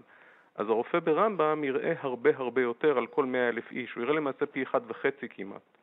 עכשיו, זה נובע באמת מכל מה שאמרנו קודם, כי יש אוכלוסייה אולי יותר מבוגרת, כי הרכב האוכלוסייה קצת יותר... אה, זו אוכלוסייה של אנשים שיותר חולים בסרטן, ואחרי שאנחנו מש... מתקננים, אחרי שאנחנו בעצם אומרים, אוקיי, אבל בואו נתחשב בנתון הזה, ונתחשב בנתון הזה, ונתחשב בנתון הזה, כמה בעצם יש עודף. כלומר, שאנחנו לא יכולים להסביר אותו על ידי אף אחד מהמשתנים שאנחנו מכירים גם היום. נגיד על ידי תעסוקה? אולי זה קשור למקומות עבודה? אז זהו, אז, אז בדקנו גם את הנושא הזה, וכי היה לנו, יש, המחקר הוא על בסיס נתונים של הלשכה המרכזית לסטטיסטיקה, שמאוד צריכים להודות לה על כל העזרה שלהם.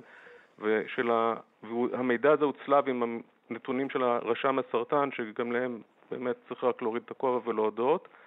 אה, ובתוך הנתונים של הלשכה המרכזית לסטטיסטיקה יש גם נתוני העסקה. אוקיי. Okay. כאילו אולי כזה יש יותר אנשים שעובדים, חומרים מסוכנים, מפעלים, אני לא יודעת. הכל יכול להיות, אבל זה לא מה שהנתונים אה, מראים כרגע. כרגע שלוקחים גם לפי נתוני העסקה, שזה נושא שנגענו בו במחקר, כי היה לנו באמת אפשרות להסתכל על זה, כי היה מספיק אנשים, לא ראינו שזה מה שמסביר. יש... אה, כלומר, גם זה אחרי, שוב, כמו שאמרת, אחרי תקנון, גם זה לא מסביר. עדיין יש פה, יש פה עודף שלא מוסבר על ידי שום דבר. לא. כאילו, אני חושב ש, שצריך גם uh, להתחשב בזה ש, שיש... Uh, יש גורמים סביבתיים שגורמים לסרטן שמוכרים על ידי גופים בינלאומיים. לדוגמה, מי שמנהל את הנושא הזה זה גופים של האו"ם פחות או יותר, ויש חומרים שאנחנו יודעים, לדוגמה בנזן, כשבן אדם נחשף לבנזן, שוב, בלי להיכנס עכשיו לפרטי פרטים כמה ולמה, אז זה חומר מסרטן. ויש עוד חומרים, קדמיום. עכשיו, הסביבה ש, שבה אנחנו חיים מכילה כמות כזו או אחרת של חשיפה ל... לחומרים האלה. חלק זה דברים שלדוגמה אנשים עושים לעצמם. אם בן אדם מעשן, אז מן הסתם הוא נחשף להרבה יותר כן, או נגיד חומרים. מפעיל קמין בביתו, דברים כאלו. קמין אני לא מכיר, עישון, okay. אני אוקיי. חושב זה הכי מבוסס. Mm-hmm. וככל ש... ובעצם מה שהמחקר הזה בא לשאול, האם באמת יש עוד אפשרות שעצם זה שאתה גם תגור איפשהו אה, יעלה את הסכנה לחלות. ולצערנו אנחנו רואים שכן. מה ההפרש באחוזים? השיעור הלא מתוקנן הוא בערך 1.48 לכל הסרטנים, והשיעור המתוקנן זה בערך 1.09, זאת אומרת בערך עוד תוספת של 10% של סיכון. עכשיו, זה לא אומר ש-10% מהאוכלוסייה של נפת חיפה תחלה בהכרח בסרטן, אבל זה אומר שעל כל נניח עשרה אנשים אה, שהיו חולים בלי שהם יגורו בחיפה, אז בחיפה חולים 11. זה פער די גדול. אה, כן, אני חושב שיש לזה השלכות אה, רחובות על. כן. קבלת ההחלטות, אני חושב. אה, אה, אני לא יודעת אם יש לזה השלכות, צריכות להיות לזה השלכות על קבלת ההחלטות. לגבי אם יש, אני באמת אה, לא יודעת. אה, תגיד, בדקתם גם אזורים שונים בעיר, או שזה לא, לא ניתן היה לבדוק מהנתונים הללו? הכל אפשר לבדוק. ככל שאנחנו יורדים לרזולוציה יותר קטנה, הרעש יותר עולה. אז אני חושב ש, mm, שכשאתה אוקיי. בא לשאול את השאלות האלה, עדיף ש... ש... כלומר, רעש הכוונה לנתונים ש, ש, שיפרו את האופן שלנו לראות באופן בהיר את, ה, את, ה, את הנתונים החשובים, כן? אני חושב שבגדול האירוע הזה של גידול הוא, יחסית נדיר, אז, אז אה, אם אתה מסתכל על אוכלוסייה גדולה, אז יהיה לך מספיק מקרים כדי שתוכל לנתח אותם אה, כשאתה משווה בין כמה אוכלוסיות. אם אתה מתחיל עכשיו להסתכל על שכונה מסוימת או על, על אה, אזור מסוים, אז, אז זה יותר קשה. אני רק רוצה להגיד שיש אה, חוקר אחר באוניברסיטה העברית שקוראים לו רענן רז, uh-huh. שזה בדיוק מה שהוא עשה, ואני ראיתי דוח שהוא הגיש, אה, שכן נראה ופילח לפי אזורים מסוימים בתוך נפת חיפה. גם עוד דבר שאפשר לעשות זה להשתמש בנתונים מאוד מאוד טובים של משה שירב מהמכון הגיאולוגי, שמראים לנו, וגם של מפות של חשיפות אחרות, מה שהוא עושה הוא מראה חשיפה נגיד של מתכות כבדות. אנחנו יודעים ש, שזה איזשהו סמן לאיזה אזורים הם יותר חשופים לזיהום ולאיזה שפחות, וגם יש את התחנות ניטור שמנטרים אה, בחיפה, וחיפה זה אזור שיש בו הרבה מאוד ניטור. ואפשר לראות גם שם איזה אזורים יש בהם יותר זיהום ואיזה יש בהם פחות זיהום. העיקר שמנטרים. כן, אני חושבת שבמחקר של פרופסור רז, גם, גם כן הוא בעצם עומד על קשר בין, בין נכון. זיהום אוויר תעשייתי לבין סרטן. אם אני מבין נכון, כן, אבל עדיף לשאול אותו. אני חושב שהוא יוכל לייצג את עצמו הרבה יותר טוב. אנחנו נפנה גם אליו.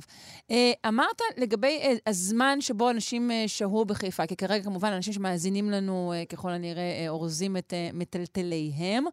אבל הראיתם שגם אה, אנשים שהיו ועזבו, נכון? זה עדיין האחוזים תקפים לגביהם, נכון? שוב, בהתאם למספר השנים שהם שהו באזור?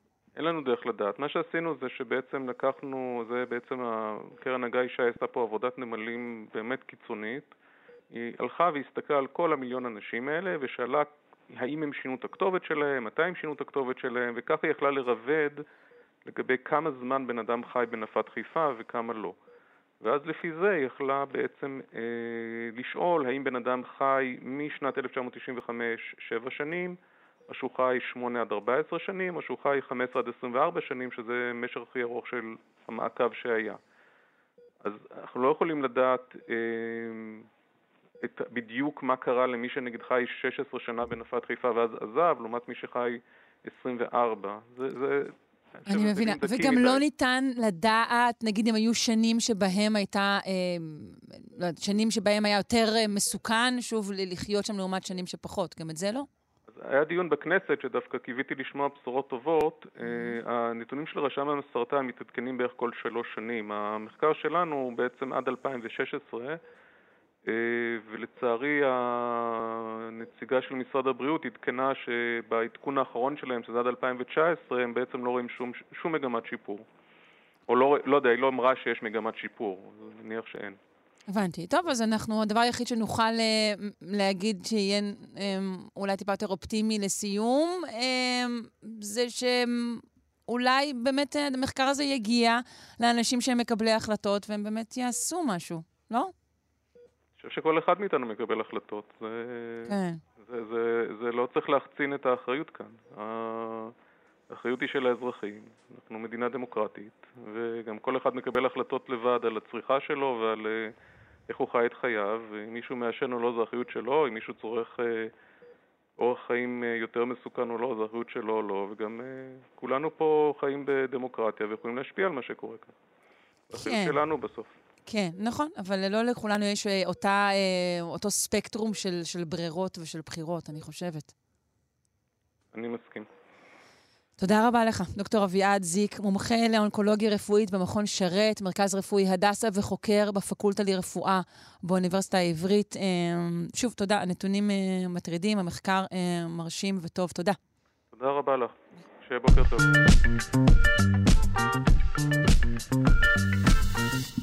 טוב, עכשיו אנחנו באמת צריכים למצוא חברים מחוץ לכדור הארץ. אנחנו רואים שהחיים פה אינם מציאה גדולה, אה, וייתכן שלמידת מכונה דווקא אה, היא זו שתעזור לנו אה, למצוא את החיים הללו. אנחנו עם פינת החלל של הפרופסור יואב יאיר, דיקן בית הספר לקיימות באוניברסיטת רייכמן וחוקר אטמוספירה וחלל. שלום, מה שלומך? בוקר טוב, שרון, מצוין, תודה רבה. יופי, אני שמחה. אה, אנחנו חושבים הרבה, גם כאן, ולא רק אנחנו, בכל מיני מקומות, על למה בעצם עוד לא אה, פגשנו את ידידינו, אולי אויבינו, אולי חיים שאין להם שום קשר אלינו, אה, שנמצאים מחוץ לכדור הארץ, ויש כל מיני תשובות לשאלה הזו. אחת מהן היא שפשוט תשמעו, היקום הוא אינסופי, הסיכוי שזה יהיה במקום מסוים ובזמן מסוים הוא מאוד מאוד נמוך. איך תמצאו חיים בכלל? אה, ועכשיו אולי למידת מכונה אה, תעזור לנו בחיפוש הזה?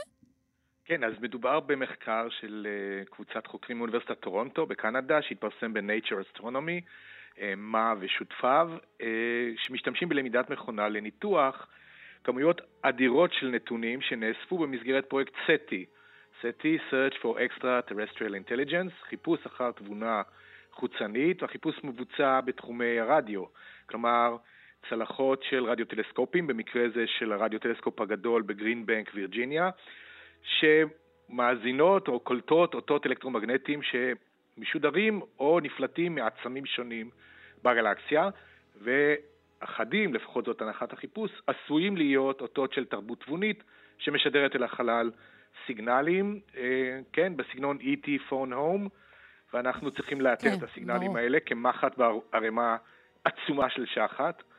והקבוצה הזאת עשתה לראשונה שימוש במה שנקרא אה, בינה מלאכותית כדי לסנן אה, את השחת הזאת ולנסות אולי למצוא סיגנלים כלשהם שיעידו על תבונה. מה, מה הם צריכים לסנן בעצם? מגיע רעש לבן, רעש עצום של אותות אלקטרומגנטיים שנפלטים מעצמים טבעיים כמו פולסרים, כוכבי נייטרון, וגלקסיה עצמה פולטת אה, אותות רדיו, גם כמובן כוכבי לכת מתופעות פיזיקליות שונות באטמוספירות שלהם, וכוכבים כעצמם גם פולטים אה, קרינות בתחומים שונים, ולכן יש הרבה רעש. עכשיו מחפשים סיגנל שאולי יצפין בתוכו איזושהי מחזוריות שתלמד אותנו על כוונה. כלומר, זה לא אות אקראי, אלא זה אות בעל ספקטרום צר, כלומר הוא בתדר מסוים, ויש לו מאפיינים מיוחדים שאולי אפשר לפענח אותם באמצעות, למשל, בינה מלאכותית, או מה שנעשה עד עכשיו, חיפוש אחרי תבניות חוזרות באמצעות אנליזת פורייה, שמוכרת לנו אה, כשיטה מתמטית לזיהוי patterns או תבניות חוזרות ב data. Mm-hmm. אגב, אה, עד עכשיו סטי, בכל ההיסטוריה הארוכה של הפרויקט, גיצה רק סיגנל אחד שבשעתו קיבל את ה... את הניקניים The Wow Signal, כי האסטרונום שהיה במשמרת פענח את הנתונים וכתב וואו עם סימן קריאה, יש לזה אפילו ערך אה, בוויקיפדיה. חשבתי בהתחלה שפשוט כך נשמע הסיגנל, אולי וואו וואו, אבל לא, זה פשוט ההתפעלות. וואו אנושי לגמרי, אוקיי. כשמישהו מסתכל על דאטה ומדמה למצוא בו משהו חריג, או סיגנל מוזר שאינו מתיישב עם כל מה שהכרנו עד עכשיו. אוקיי. Okay. אז הוואו סיגנל התגלה ב-15 לאוגוסט 1977, ומאז בעצם לא מצאנו שום סיגנל או מועמד שכזה להיות אה, משהו שאפשר לייחס אותו לתפונה חוצנית או למקור טכנולוגי, כן? בסופו של דבר אנחנו מחפשים מה שבעגה האסטרונומית נקרא techno signatures, כלומר טביעות אצבע טכנולוגיות שהן שונות במובהק מאותות אה, טבעיים. אז הקבוצה של אה, מה וחבריו הם הסתכלו על data מ-820 מטרות, מטרות כוכביות, mm-hmm. ומשהו כמו 150 טראבייט של נתונים, ונתנו לאלגוריתם שלהם שהם פיתחו לעבור על ה data הזה בשיטות uh, מתקדמות של אנליזה ספקטרלית, והם חיפשו, חיפשו וחיפשו, ומצאו לראשונה, יש לומר, שמונה מועמדים של אותות, כן? אותות, אני מדבר על מועמד שהוא יצור או תרבות או תהליך פיזיקלי שפולט קרינה, שאפשר לאפיין אותה בצורה שהיא שונה מהרקע הטבעי. אוקיי. Okay. שמונה מועמדים, כלומר יש לנו כרגע שמונה סיגנלים שנמצאים, מתייק אותם תחת אולי? זה מה שאתה אומר? נכון, בדיוק. אפשר לתייג אותם תחת מועמד לסיגנל ממקור טכנולוגי. מה. מה מאפיין את, ה, את השמונה האלה? אז כמו שאמרתי, בניגוד לאותות טבעיים, לאותות אה, שהם כנראה מלאכותיים, יש סיגנל מאוד מאוד צר, זאת אומרת בתדר מאוד מסוים, ואפשר לזהות גם הזזת דופלר, כלומר יש תנועה יחסית בינינו לבין המקלט שלנו, כאן בכדור הארץ, במקרה זה בווירג'יניה, לבין המקור. אז רואים גם הזזת דופלר mm-hmm. אה, אלכסונית שכזו, שמאפשרת לנו להכיר ולנסות למצוא מהו המקור שפלט את הסיגנל הזה. אז יש חמישה כוכבים שנמצאים בטווח שבין 30 ל-90 שנות אור מכאן, שהאסטרונומים אה, מצאו שהם המועמדים האפשריים לפליטת אותם שמונה אותות. זאת אומרת, אה, עכשיו החיפוש מתבקש הוא לראות האם האותות האלה חוזרים, האם זה היה פלוק, one, פעם אחת רק, one time signal, או שאם נפנה את הרדיוטלסקופ לשם, אנחנו נמצא את האותות האלה שווים וחוזרים. זה חיפוש מאוד מסקרן, מאוד קשה. ושוב, יש סוף סוף עם מה לעבוד, זה בניגוד כן. לאות הבודד הזה מ-77. יש פה משהו שהטכנולוגיה הזאת של בינה מלאכותית וחיפוש מושכל בתוך ערימת השחת הגלקטית, אולי יאפשר לנו למצוא אותות נוספים. ותגיד, כל האספקטים שציינת, אה, החזרתיות, אני חושבת, ציינת, אה, דברים כאלו, הם מעידים על האופן שבו אנחנו אה, תופסים שדר מהסוג הזה. נכון? יכול להיות שאנחנו, בעצם החיפוש שלנו מאוד מאוד צר. טוב, יש פה באמת שאלה איך, איך, איך לחפש, ויש המון אסטרטגיות שונות, אבל הגישה היא אומרת, בואו נניח שלתרבות תבונית יש יכולת לשדר, באיזה תדר היא תשדר. אנחנו לא נחפש בכל הספקטרום. אז יש, בסטי לפחות, אחת ההנחות העבודה היא שיש תדרים שקטים, שבהם אין רעש רב מדי מתהליכים טבעיים, כמו פליטה מאטומי מימן שיש בגלקסיה, או כמו שאמרתי, פולסרים ותהליכים mm-hmm. אסטרופיזיקליים אחרים. אז יש איזשהו... אה, תחום תדרים מסוים, שההנחה היא שאם מישהו רוצה לשדר מידע, הוא ישדר דווקא בנתיב הזה. אז לכן אנחנו מאזינים. זה מין, את זוכרת שפעם היה במלחמת המפרץ הראשונה, הערוץ השקט. כן, הגל השקט, כזה, בטח. שרק רק לצרכים מאוד ספציפיים משדרים בו. אני אמנע מהחיקוי שלי של נחש צפה כרגע, אז תמשיך. כן, אוקיי. כן, אה, סיוטים מינואר 91. ממש. כן, החיפוש נמשך. אני רוצה רק להגיד שהעובדה שקיבלנו מעט מאוד אותות עד עכשיו, זה לא אומר שאין אותות, פשוט אולי לא חיפשנו בטכנולוגיה הנכונה, או שאפילו האלגוריתם שסינן החוצה אותות אפשריים היה קשוח מדי, ולכן עכשיו שעשו את החיפוש מחודש, החבר'ה של אוניברסיטת טורונטו, הם מצאו לפתע מועמדים נוספים, ואני רוצה להזכיר, בדקו רק 820 מטרות. יש מיליוני מטרות שאפשר לבדוק, אז אנחנו רק בתחילת הדרך. טוב, המכונה הזה. תמשיך לבדוק. נסה, נגיד לה, הפעל, והיא פשוט תמשיך לבדוק את זה, לא? בהחלט, כן. זה רק דורש אה, CPU time, זמן מחשב וחשמל ואנרגיה וסבלנות של חוקרים, ומישהו שאחר כך ילך ויבדוק את התוצאות. זאת אומרת, צריך גם חוקרים ותלמידי מחקר ותקציבים. זה לא דבר שנעשה on the fly, ככה כתחביב של שעות אחר הצהריים. No. יש פה מאמץ סרקוליאני, כן, לחפש אה, סיגנל, ואחר כך לרדת לטיבו של הסיגנל ולפענח אותו, אולי, מהו אה, הדבר הזה. אני רוצה להגיד, כל החיפושים הללו בעצם נועדו להפריך או לתת הסבר למה שנקרא פרדוקס פרמי, אני חושב שהזכרנו את זה, השתיקה הגדולה. כן, השתיקה הגדולה, זה מה כן, שהתחלתי כן, בו את דבריי. לא למה אנחנו לא מוצאים? כן, אז יש דווקא מאמר מעניין של אה, פרופסור עמרי ונדל מאוניברסיטה העברית בירושלים, uh-huh.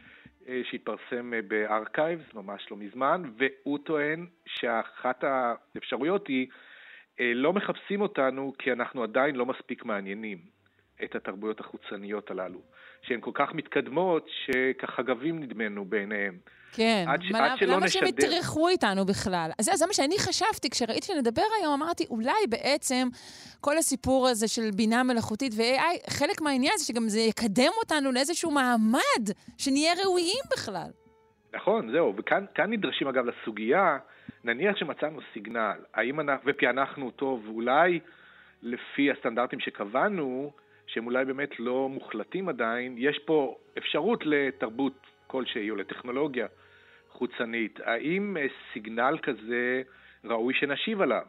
ואיזה, ומי משיב? איזה תשובה ניתן? האם נסגיר את קיומנו כאן על הפלנטה הכחולה שלנו?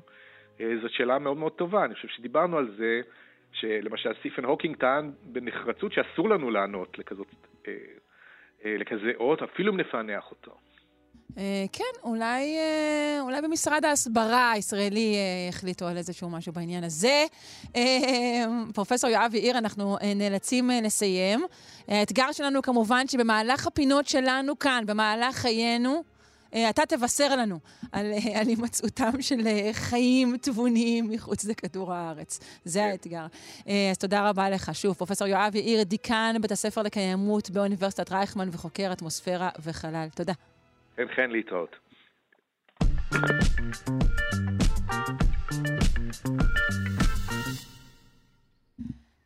אנחנו אה, עם אה, פינתנו אה, מעריצים את הטבע. בפינה הזו אנחנו סוגדים כל פעם אה, לבעל חיים אחר, שעושה משהו מדהים.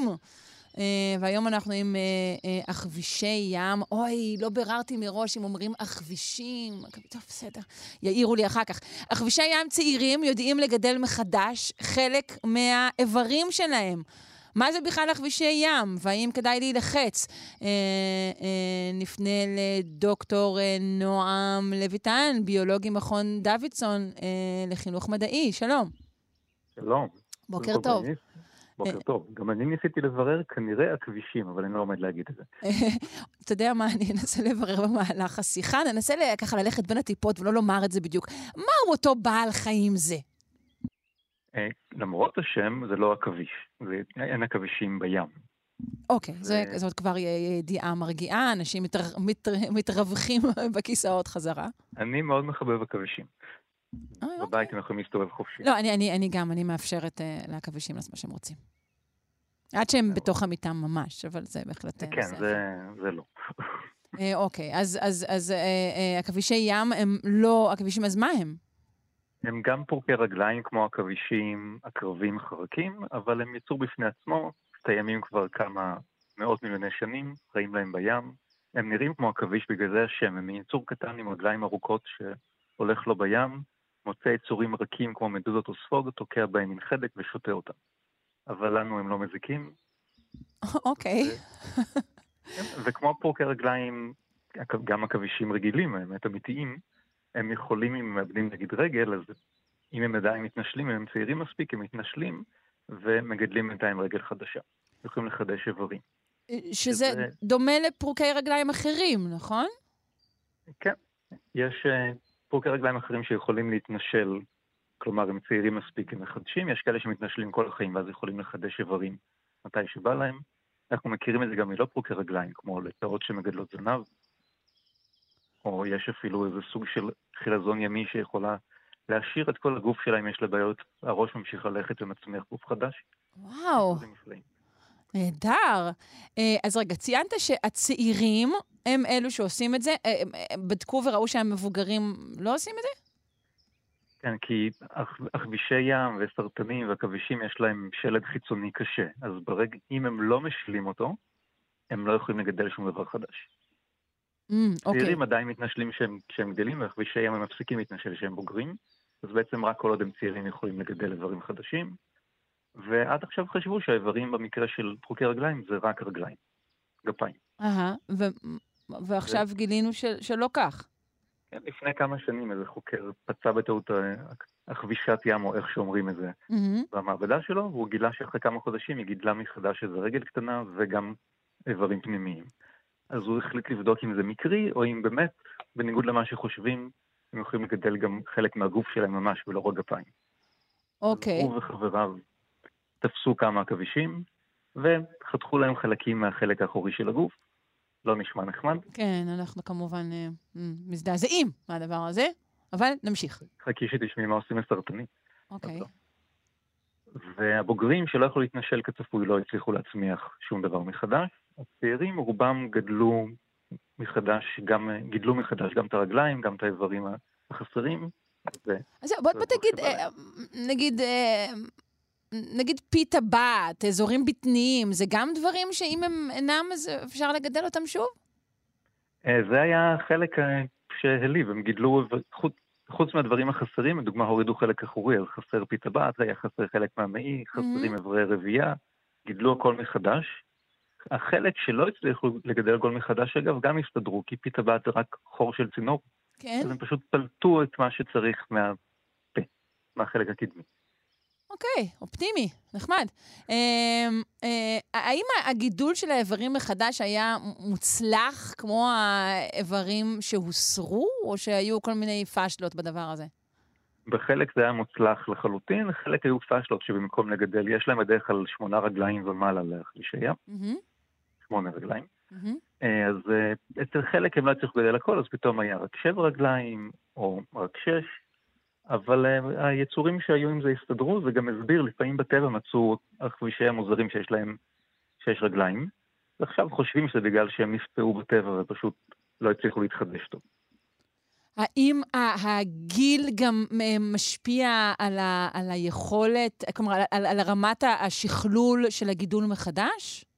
זה רק תלוי כמה התנשלויות נשארו להם עד להגיע לבגרות. אז כן, אבל רוב הצעירים שהיה להם יותר משתי התנשלויות, הצליחו לגדל את האיברים מחדש. יפה. אה, בינתיים אה, נמסר לנו פה על ידי אה, חמ"ל לשון, רות אלמגור עצמה מסרה לנו, הכבישי ים, כך יש לומר? הכבישי ים. זה גזירה שאני לא יכול לעמוד בה. הכבישי...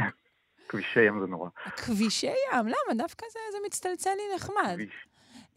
אז האם אנחנו אומרים בעצם שהדבר הזה הוא שוב, הוא, הוא, הוא חלק מה, מהיכולת הטבעית של, ה, של ההתנשלות וה, והגידול מחדש, ההתחדשות הזאת. לפחות ב, בכבישי ים מתברר שכן. עכשיו רוצים לבדוק החוקרים, ואני מניח גם חוקרים אחרים, עם הפורקי רגליים האחרים שאומרים שהם מחדשים רק רגליים, אולי גם הם יכולים לחדש את שאר האיברים. Okay. אוקיי. שזה מעניין גם כי מגלים משהו חדש. וגם כשלומדים על חידוש איברים, זה תמיד מעניין אם נוכל איכשהו לנצל את זה לטובתנו מתישהו. כן. איזה, איזה, איזה איבר, אה, הכבישי הים, או, או, או כל אחד אחר לצורך העניין, מה הוא חייב שיהיה לו כדי, כדי לגדל את השאר? כלומר, אם חתכתי רגל, הרגל לא תגדל את שאר העכביש. אה, נכון, לא בכבישים, אבל יש יצורים שאת יכולה לחתוך אותם לחתיכות ויצמח יצור שלם. הייתי אומר שלאבד את הראש זה לא תמיד טוב, אבל יש תולעים שחותכת לשניים וכל חלק של הגוף יהפוך לתולעת שלמה. אז כנראה יש יצורים שבאמת יכולים לחדש כל דבר. כלומר, כל יצור יש לו מנגנון אה, שונה לעניין הזה, להתחדשות הזו, ככל הנראה? המנגנון כנראה דומה, שיש פציעה מגיעים מן תאים אה, שנקראים תאי, אה, תאי גזע. Mm-hmm. זה תאים שהם, אין להם תפקיד מוגדר. כן, זה התאים הראשוניים שמהם מתחיל כל השאר, הם מתמיינים אחר כך. כן, אז אה, מגיעים לאזור הפציעה, מתמיינים, בונים את האיבר מחדש. הופכים לתאים שצריך באזור. לנו נגיד, אנחנו לא יכולים לגדל איברים, אבל הכבד שלנו יודע להתחדש לא רע. אם יש פצע מספיק קטן בעור, אז הוא יחלים בלי להשאיר צלקת, כלומר יתחדש.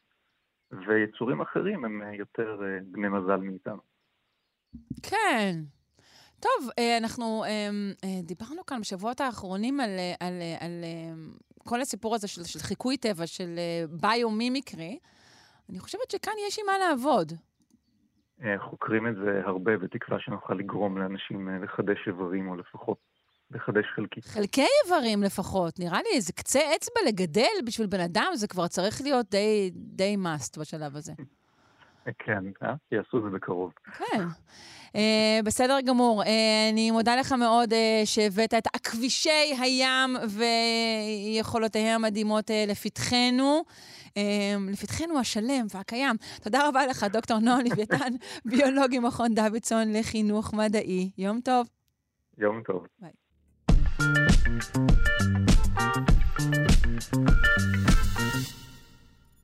חברים, נמצא דבר אה, שבו בינתיים אנחנו יותר טובים מבינה מלאכותית.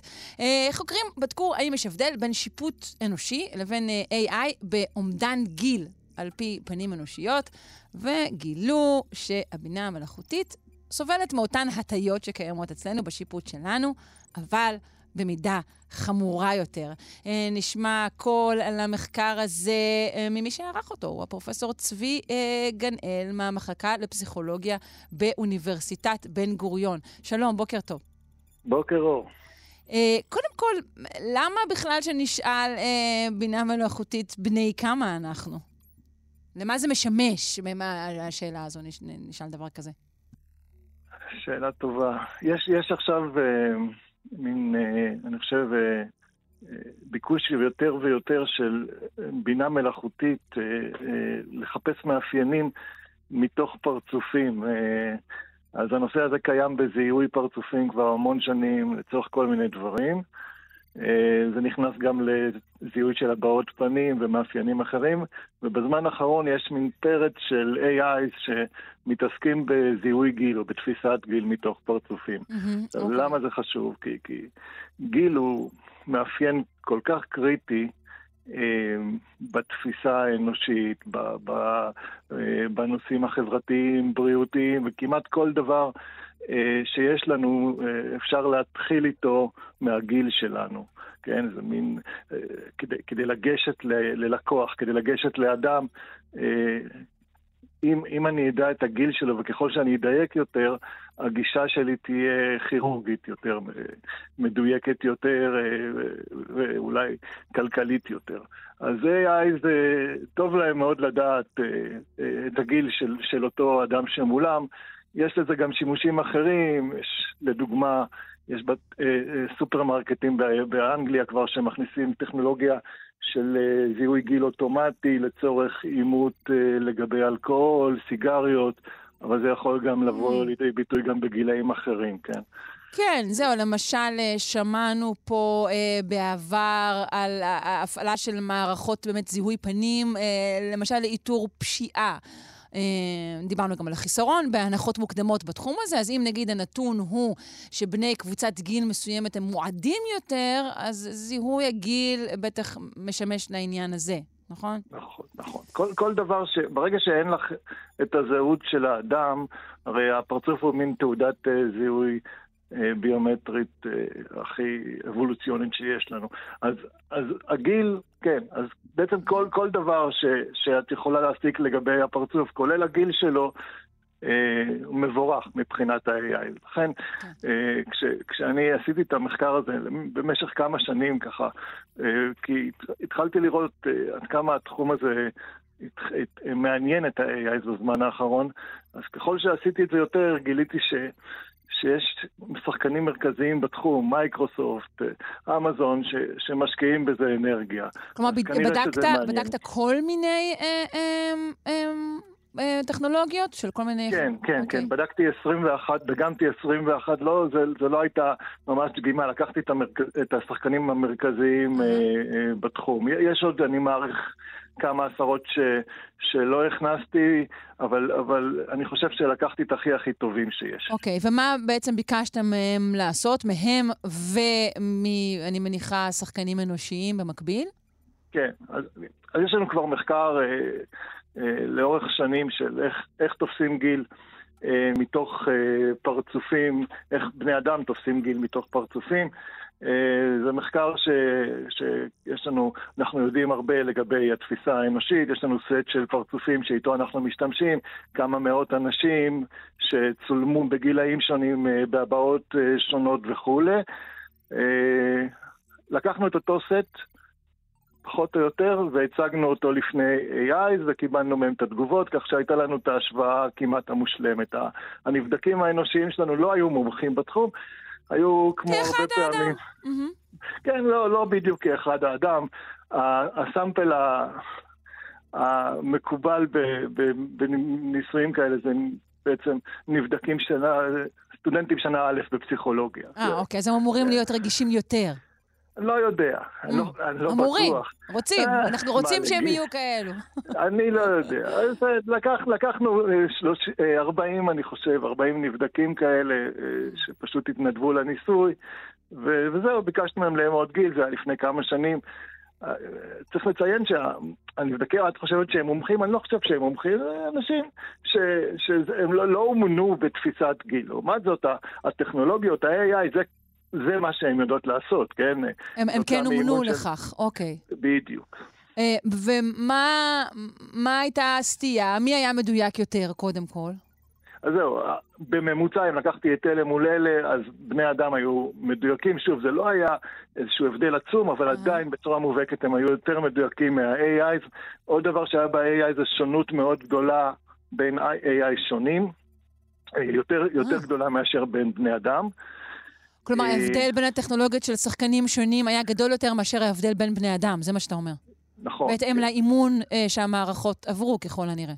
זה גם האימון, גם המבנה של הרשת. של אה, אוקיי. אני מעריך שכן, אני חושב, אני חושב שבאימון יש, יש אה, הרבה, הרבה מאוד כוח לגבי התוצאות, אה, אבל שוב, אני לא יודע בדיוק, אני יודע פחות או יותר על מה הם נומנו. כן. הרבה מהטכנולוגיות אה, האלה מאומנות פחות או יותר על אותם, סט, אותם סטים של פרצופים. מדובר בעשרות אלפי אנשים אה, שיש להם תמונות עם אה, גילאים. כן? עכשיו... מה לגבי ההטיות? כלומר, לפי מה אנחנו, לפי מה אנחנו שופטים? אנחנו שופטים, אני מניחה, לקמטים, מבנה פנים, אותה נפילה קלה של הלחיים, זה אני, גם- ה-AI שופטת, אבל איפה נמצאות ההטיות, ואיפה ה-AI טעתה יותר? כן, אז כאן זה נהיה מעניין יותר, אה, לפי דעתי. אז כן, אנחנו שופטים לפי קמטים, לפי פיגמנטציה, לפני, לפי מבנה. אם כי אני חושב שהמבנה פחות בא לידי ביטוי בגילאים מסוימים. לדוגמה, אנחנו בדקנו גילאים 20 עד 80, אז כאן יש שינוי במבנה, אבל הוא יחסית מינורי. השינוי הגדול במבנה הוא בגילאים מאוד צעירים ובגילאים אולי קצת יותר מבוגרים, ככה, אבל נגיד בני 20 עד 40, אה, השינוי בעיקר, כמו שאמרת, קמטים, אולי קצת צבע שיער וכולי וכולי. יש כמה הטיות שאנחנו זיהינו, כמה הטיות שכבר אנשים אחרים בספרות זיהו. אחת ההטיות המעניינות, דרך אגב, זה אנשים, מה קורה כשהם מחייכים לגבי איך שהם נתפסים מבחינת הגיל שלהם. אז מה שאנחנו הראינו בעבר, זה שאנשים מחייכים נתפסים באופן אה, קונסיסטנטי כמבוגרים יותר. כמבוגרים יותר? כן. לא כצעירים יותר, לא כצעיר, מאושרים לא, לא, לא. יותר לא ושובבים קורה. יותר? כן, למרות, למרות מה שנהוג לחשוב, ושאלנו גם נבדקים מה הם חושבים על מה שהם עשו, בניגוד למה שאתה חושב שאתה עושה, אתה שופט אנשים אה, מחייכים כמבוגרים יותר. שוב, זה לא אפקט עצום, אבל זה אפקט מאוד מאוד חזק. זה אה, מאוד מוזר. הוא- כן, וזה נכון גם בקבוצות גיל מסוימות. כלומר, בין 20 ל-40 אני רואה את ההטייה הזאת, פחות או יותר הטייה של שנה-שנתיים, אה, כחיוך כמבגר, אחר כך זה קצת יורד. בגיל מאוד מבוגר, אצל זקנים אנחנו כבר לא רואים את ההטייה הזאת, אבל זה, זה לא בכיוון ההפוך, כן? וואו, אוקיי. כי אני פשוט רציתי לשאול אותך אם, ה, אם, ה, אם, ה, אם הבינה יכולה לזהות את תחושת צער העולם, שהיא זאת שבעזרתה אנחנו מזהים, לדעתי, מה שנשקף מעיניהם של אנשים. כמה הם? ראו. או, אז. אני מבינה שההפך, לא, לא, החיוך... לא, זה לא. מעניין את הבינה. זה לא מעניין את הבינה, לא, לא, אוקיי. לא כרגע. אה, הבנתי. מה לגבי אה, אה, מין, נשים מול גברים? נשים מול גברים זה, עוד דבר, מה שאנחנו מראים, וזה לא אפקט עצום, אבל הוא קיים, זה שנשים מזוהות באופן פחות מדויק מבחינת גיל, מבחינת הגיל האמיתי, הכרונולוגי שלהם יחסית לגברים. זה בגלל זה- דברים כמו איפור, או אפילו אולי שינויים קוסמטיים אה, עמוקים יותר? כן, אני חושב שזה נוגע בעיקר ב, ב, בכך שאולי אצל נשים יש שימוש יתר בכל מיני טכנולוגיות של anti-aging, מה שגורם להם להיתפס צעירות יותר מגילן האמיתי, וזה גורם גם לחוסר דיוק. אה, אוקיי? אז זה יכול להיות חוסר דיוק מבורך, אבל הוא קיים. כן. והטכנולוג... וה-AI הראו, הראו את הדבר הזה בצורה הרבה יותר קיצונית, כלומר פי שתיים, אני חושב, מנבדקים אנושיים, הם הראו חוסר דיוק בתפיסת גיל של נשים. אה, טכנולוגיה נופלת בניתוחים האלה, אה? היא נופלת, אני לא יודע, עכשיו זה טוב, זה נפילה לכיוון הנכון כן, לכאורה, כן. פוליטיקלי קורקט הם בסדר, אז אין עם זה בעיה. לא, אבל זה גם אומר שאם, אתה יודע, אם נצטרך, פשוט נחליף את כל הפרצוף באיזה ניתוח, וה-AI לא יוכל לדעת עלינו כלום. מתי שזה יקרה, זה לא רק ה-AI, זה גם אנחנו לא נוכל לדעת הרבה, כן. כן. נכון. כן. טוב, אנחנו חייבים לסיים. זה מחקר מעניין מאוד, אני שמחה לשמוע שעדיין אנחנו בכל זאת רגישים יותר מהבינה, לפחות בינתיים. תחזרי אה, אליי כמה שנים. אני אחזור אליך. פרופ' צבי גנאל, המחלקה לפסיכולוגיה באוניברסיטת בן גוריון, תודה רבה לך על השיחה הזו. תודה רבה, תודה רבה. ביי.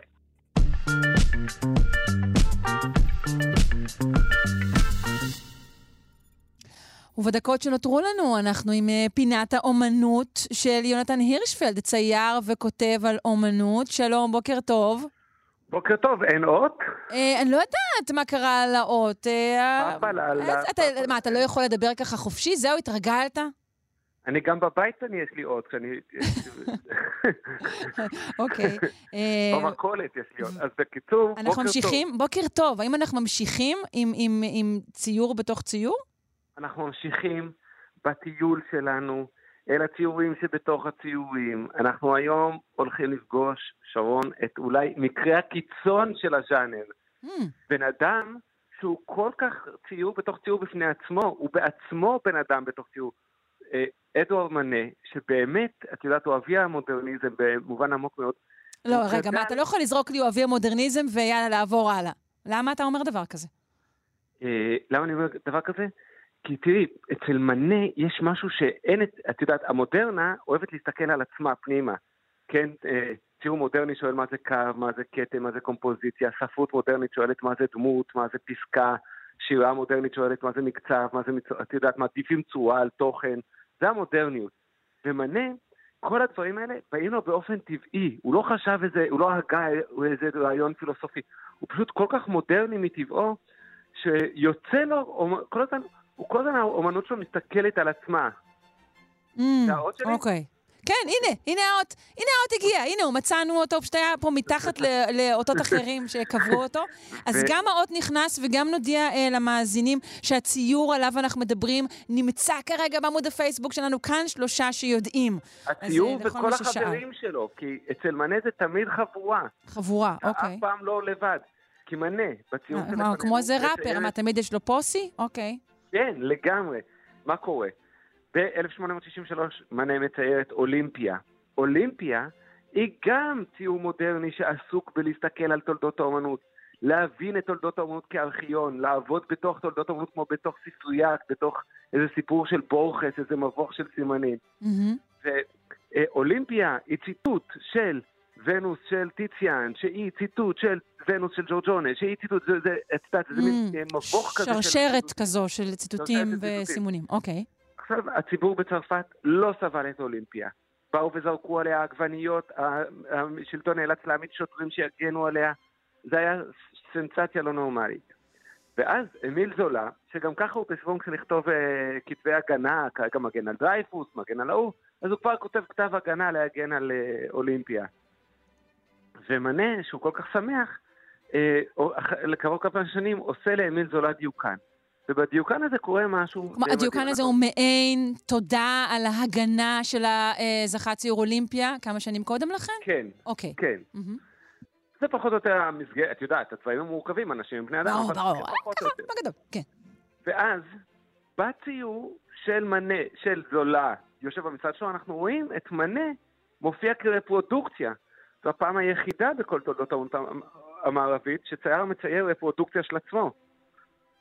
קודם כל כי לפני זה לא היו רפרודוקציות, okay. אוקיי. ושנית כל כי אף אחד לא העלה על דעתו להכיר את עצמו כהעתק של עצמו. תראי מה זה להיות אדם מודרני. כן. אני לא מכיר את עצמי מעצמי, אני מכיר את עצמי דרך צילומים, של, דרך האינסטגרם. אפילו כמעט היינו אומרים פוסט-מודרני. פוסט-מודרני, ממש. כל כך אה, אה, מוזר שהוא מכיר את עצמו. ואז כדי שאנחנו לא נפסיק לטייל במבוך המראות שלו, הוא רוצה להגיד לנו עוד משהו. הוא אומר לנו, תראו, אתם רואים את עצמי כרפרודוקציה? אבל הסגנון שלי הוא השפעה של הספניוליזם אה, ששוטף את צרפת עכשיו, כי המלך התחתן עם נסיכה ספרדית. אתם רואים שהציור שלי מודבק על רפרודוקציה של בקחוס של ולסקז? אבל גם הבקחוס של ולסקז הזה, שמופיע שם כרפרודוקציה, הוא גם ציטוט שוולסקז ב-1628 מגיע לרומא ורואה לראשונה את בקחוס של אה, קרוואג'ו. ואז, ושמתי בעמוד הפייסבוק של כאן שלושה שיודעים mm-hmm. את כל הציורים כדי שיהיה אפשר לעקוב אחרי השרשור הזה, ואפשר יהיה לראות באמת, אולי לראשונה, השקפת עולם חדשה בתולדות האומנות. האומנות היא ארכיון, האומן אינו מביט החוצה אל העולם ומצייר את הנוף, את האנשים, אלא מביט פנימה אל הארכיון ומצייר סימנים, מצייר אה, קודים, מצייר רפרורים. כמו איזה פמילי גיא, שכל בדיחה היא... כן, יוצאת לאיזה אחרת. עולם ונחזור בעוד דקה או שתיים. אבל בעצם גם היית אומר שהציור מבין כרגע את ה, את ה, את, את, ש, שדינו להיות אה, מועתק ומשועתק, זה רגע שבו הציור אה, מבין את העניין הזה של אה, אולי מות המקור. חד משמעית. חד משמעית, הרי כל אומן מצייר כדי שיבוא לראות את הציור שלו. כן. מנה הוא האומן הראשון שמצייר כדי שתהיה חוברת עם הדפסות של הציורים שלו. בשביל הקטלוג, בשביל הארכיון, בשביל הרפרודוקציה. הבנתי. טוב, אז בהחלט אה, הסברת את האמירה שלך, מה יש להגיד? אז אה, שוב נגיד דיוקן אמיל זולה, של אדואר מנה, אה, שבעצם אה, הוא, כמו שאמרת, אולי יביא הציור המודרני ואולי גם הפוסט-מודרני, נוסיף. אז אה, הדברים האלו נמצאים בעמוד הפייסבוק שלנו, כאן שלושה שיודעים. עוד שורה אחרונה, לסיום. עוד שורה אחרונה משהו לסיום. להגיד? אה... לא. סתם, בואי נחשוב פשוט על איך אנחנו מכירים את עצמנו דרך הרשתות החברתיות, ונראה איך אה, מנה הכיר את עצמו דרך רפרודוקציה. אוקיי, תודה רבה לך, יונתן הירשפלד, צייר וכותב על אמנות. חפשו את טוריו ואת ספרו. תודה רבה, להתראות. בוקר טוב. בוקר טוב.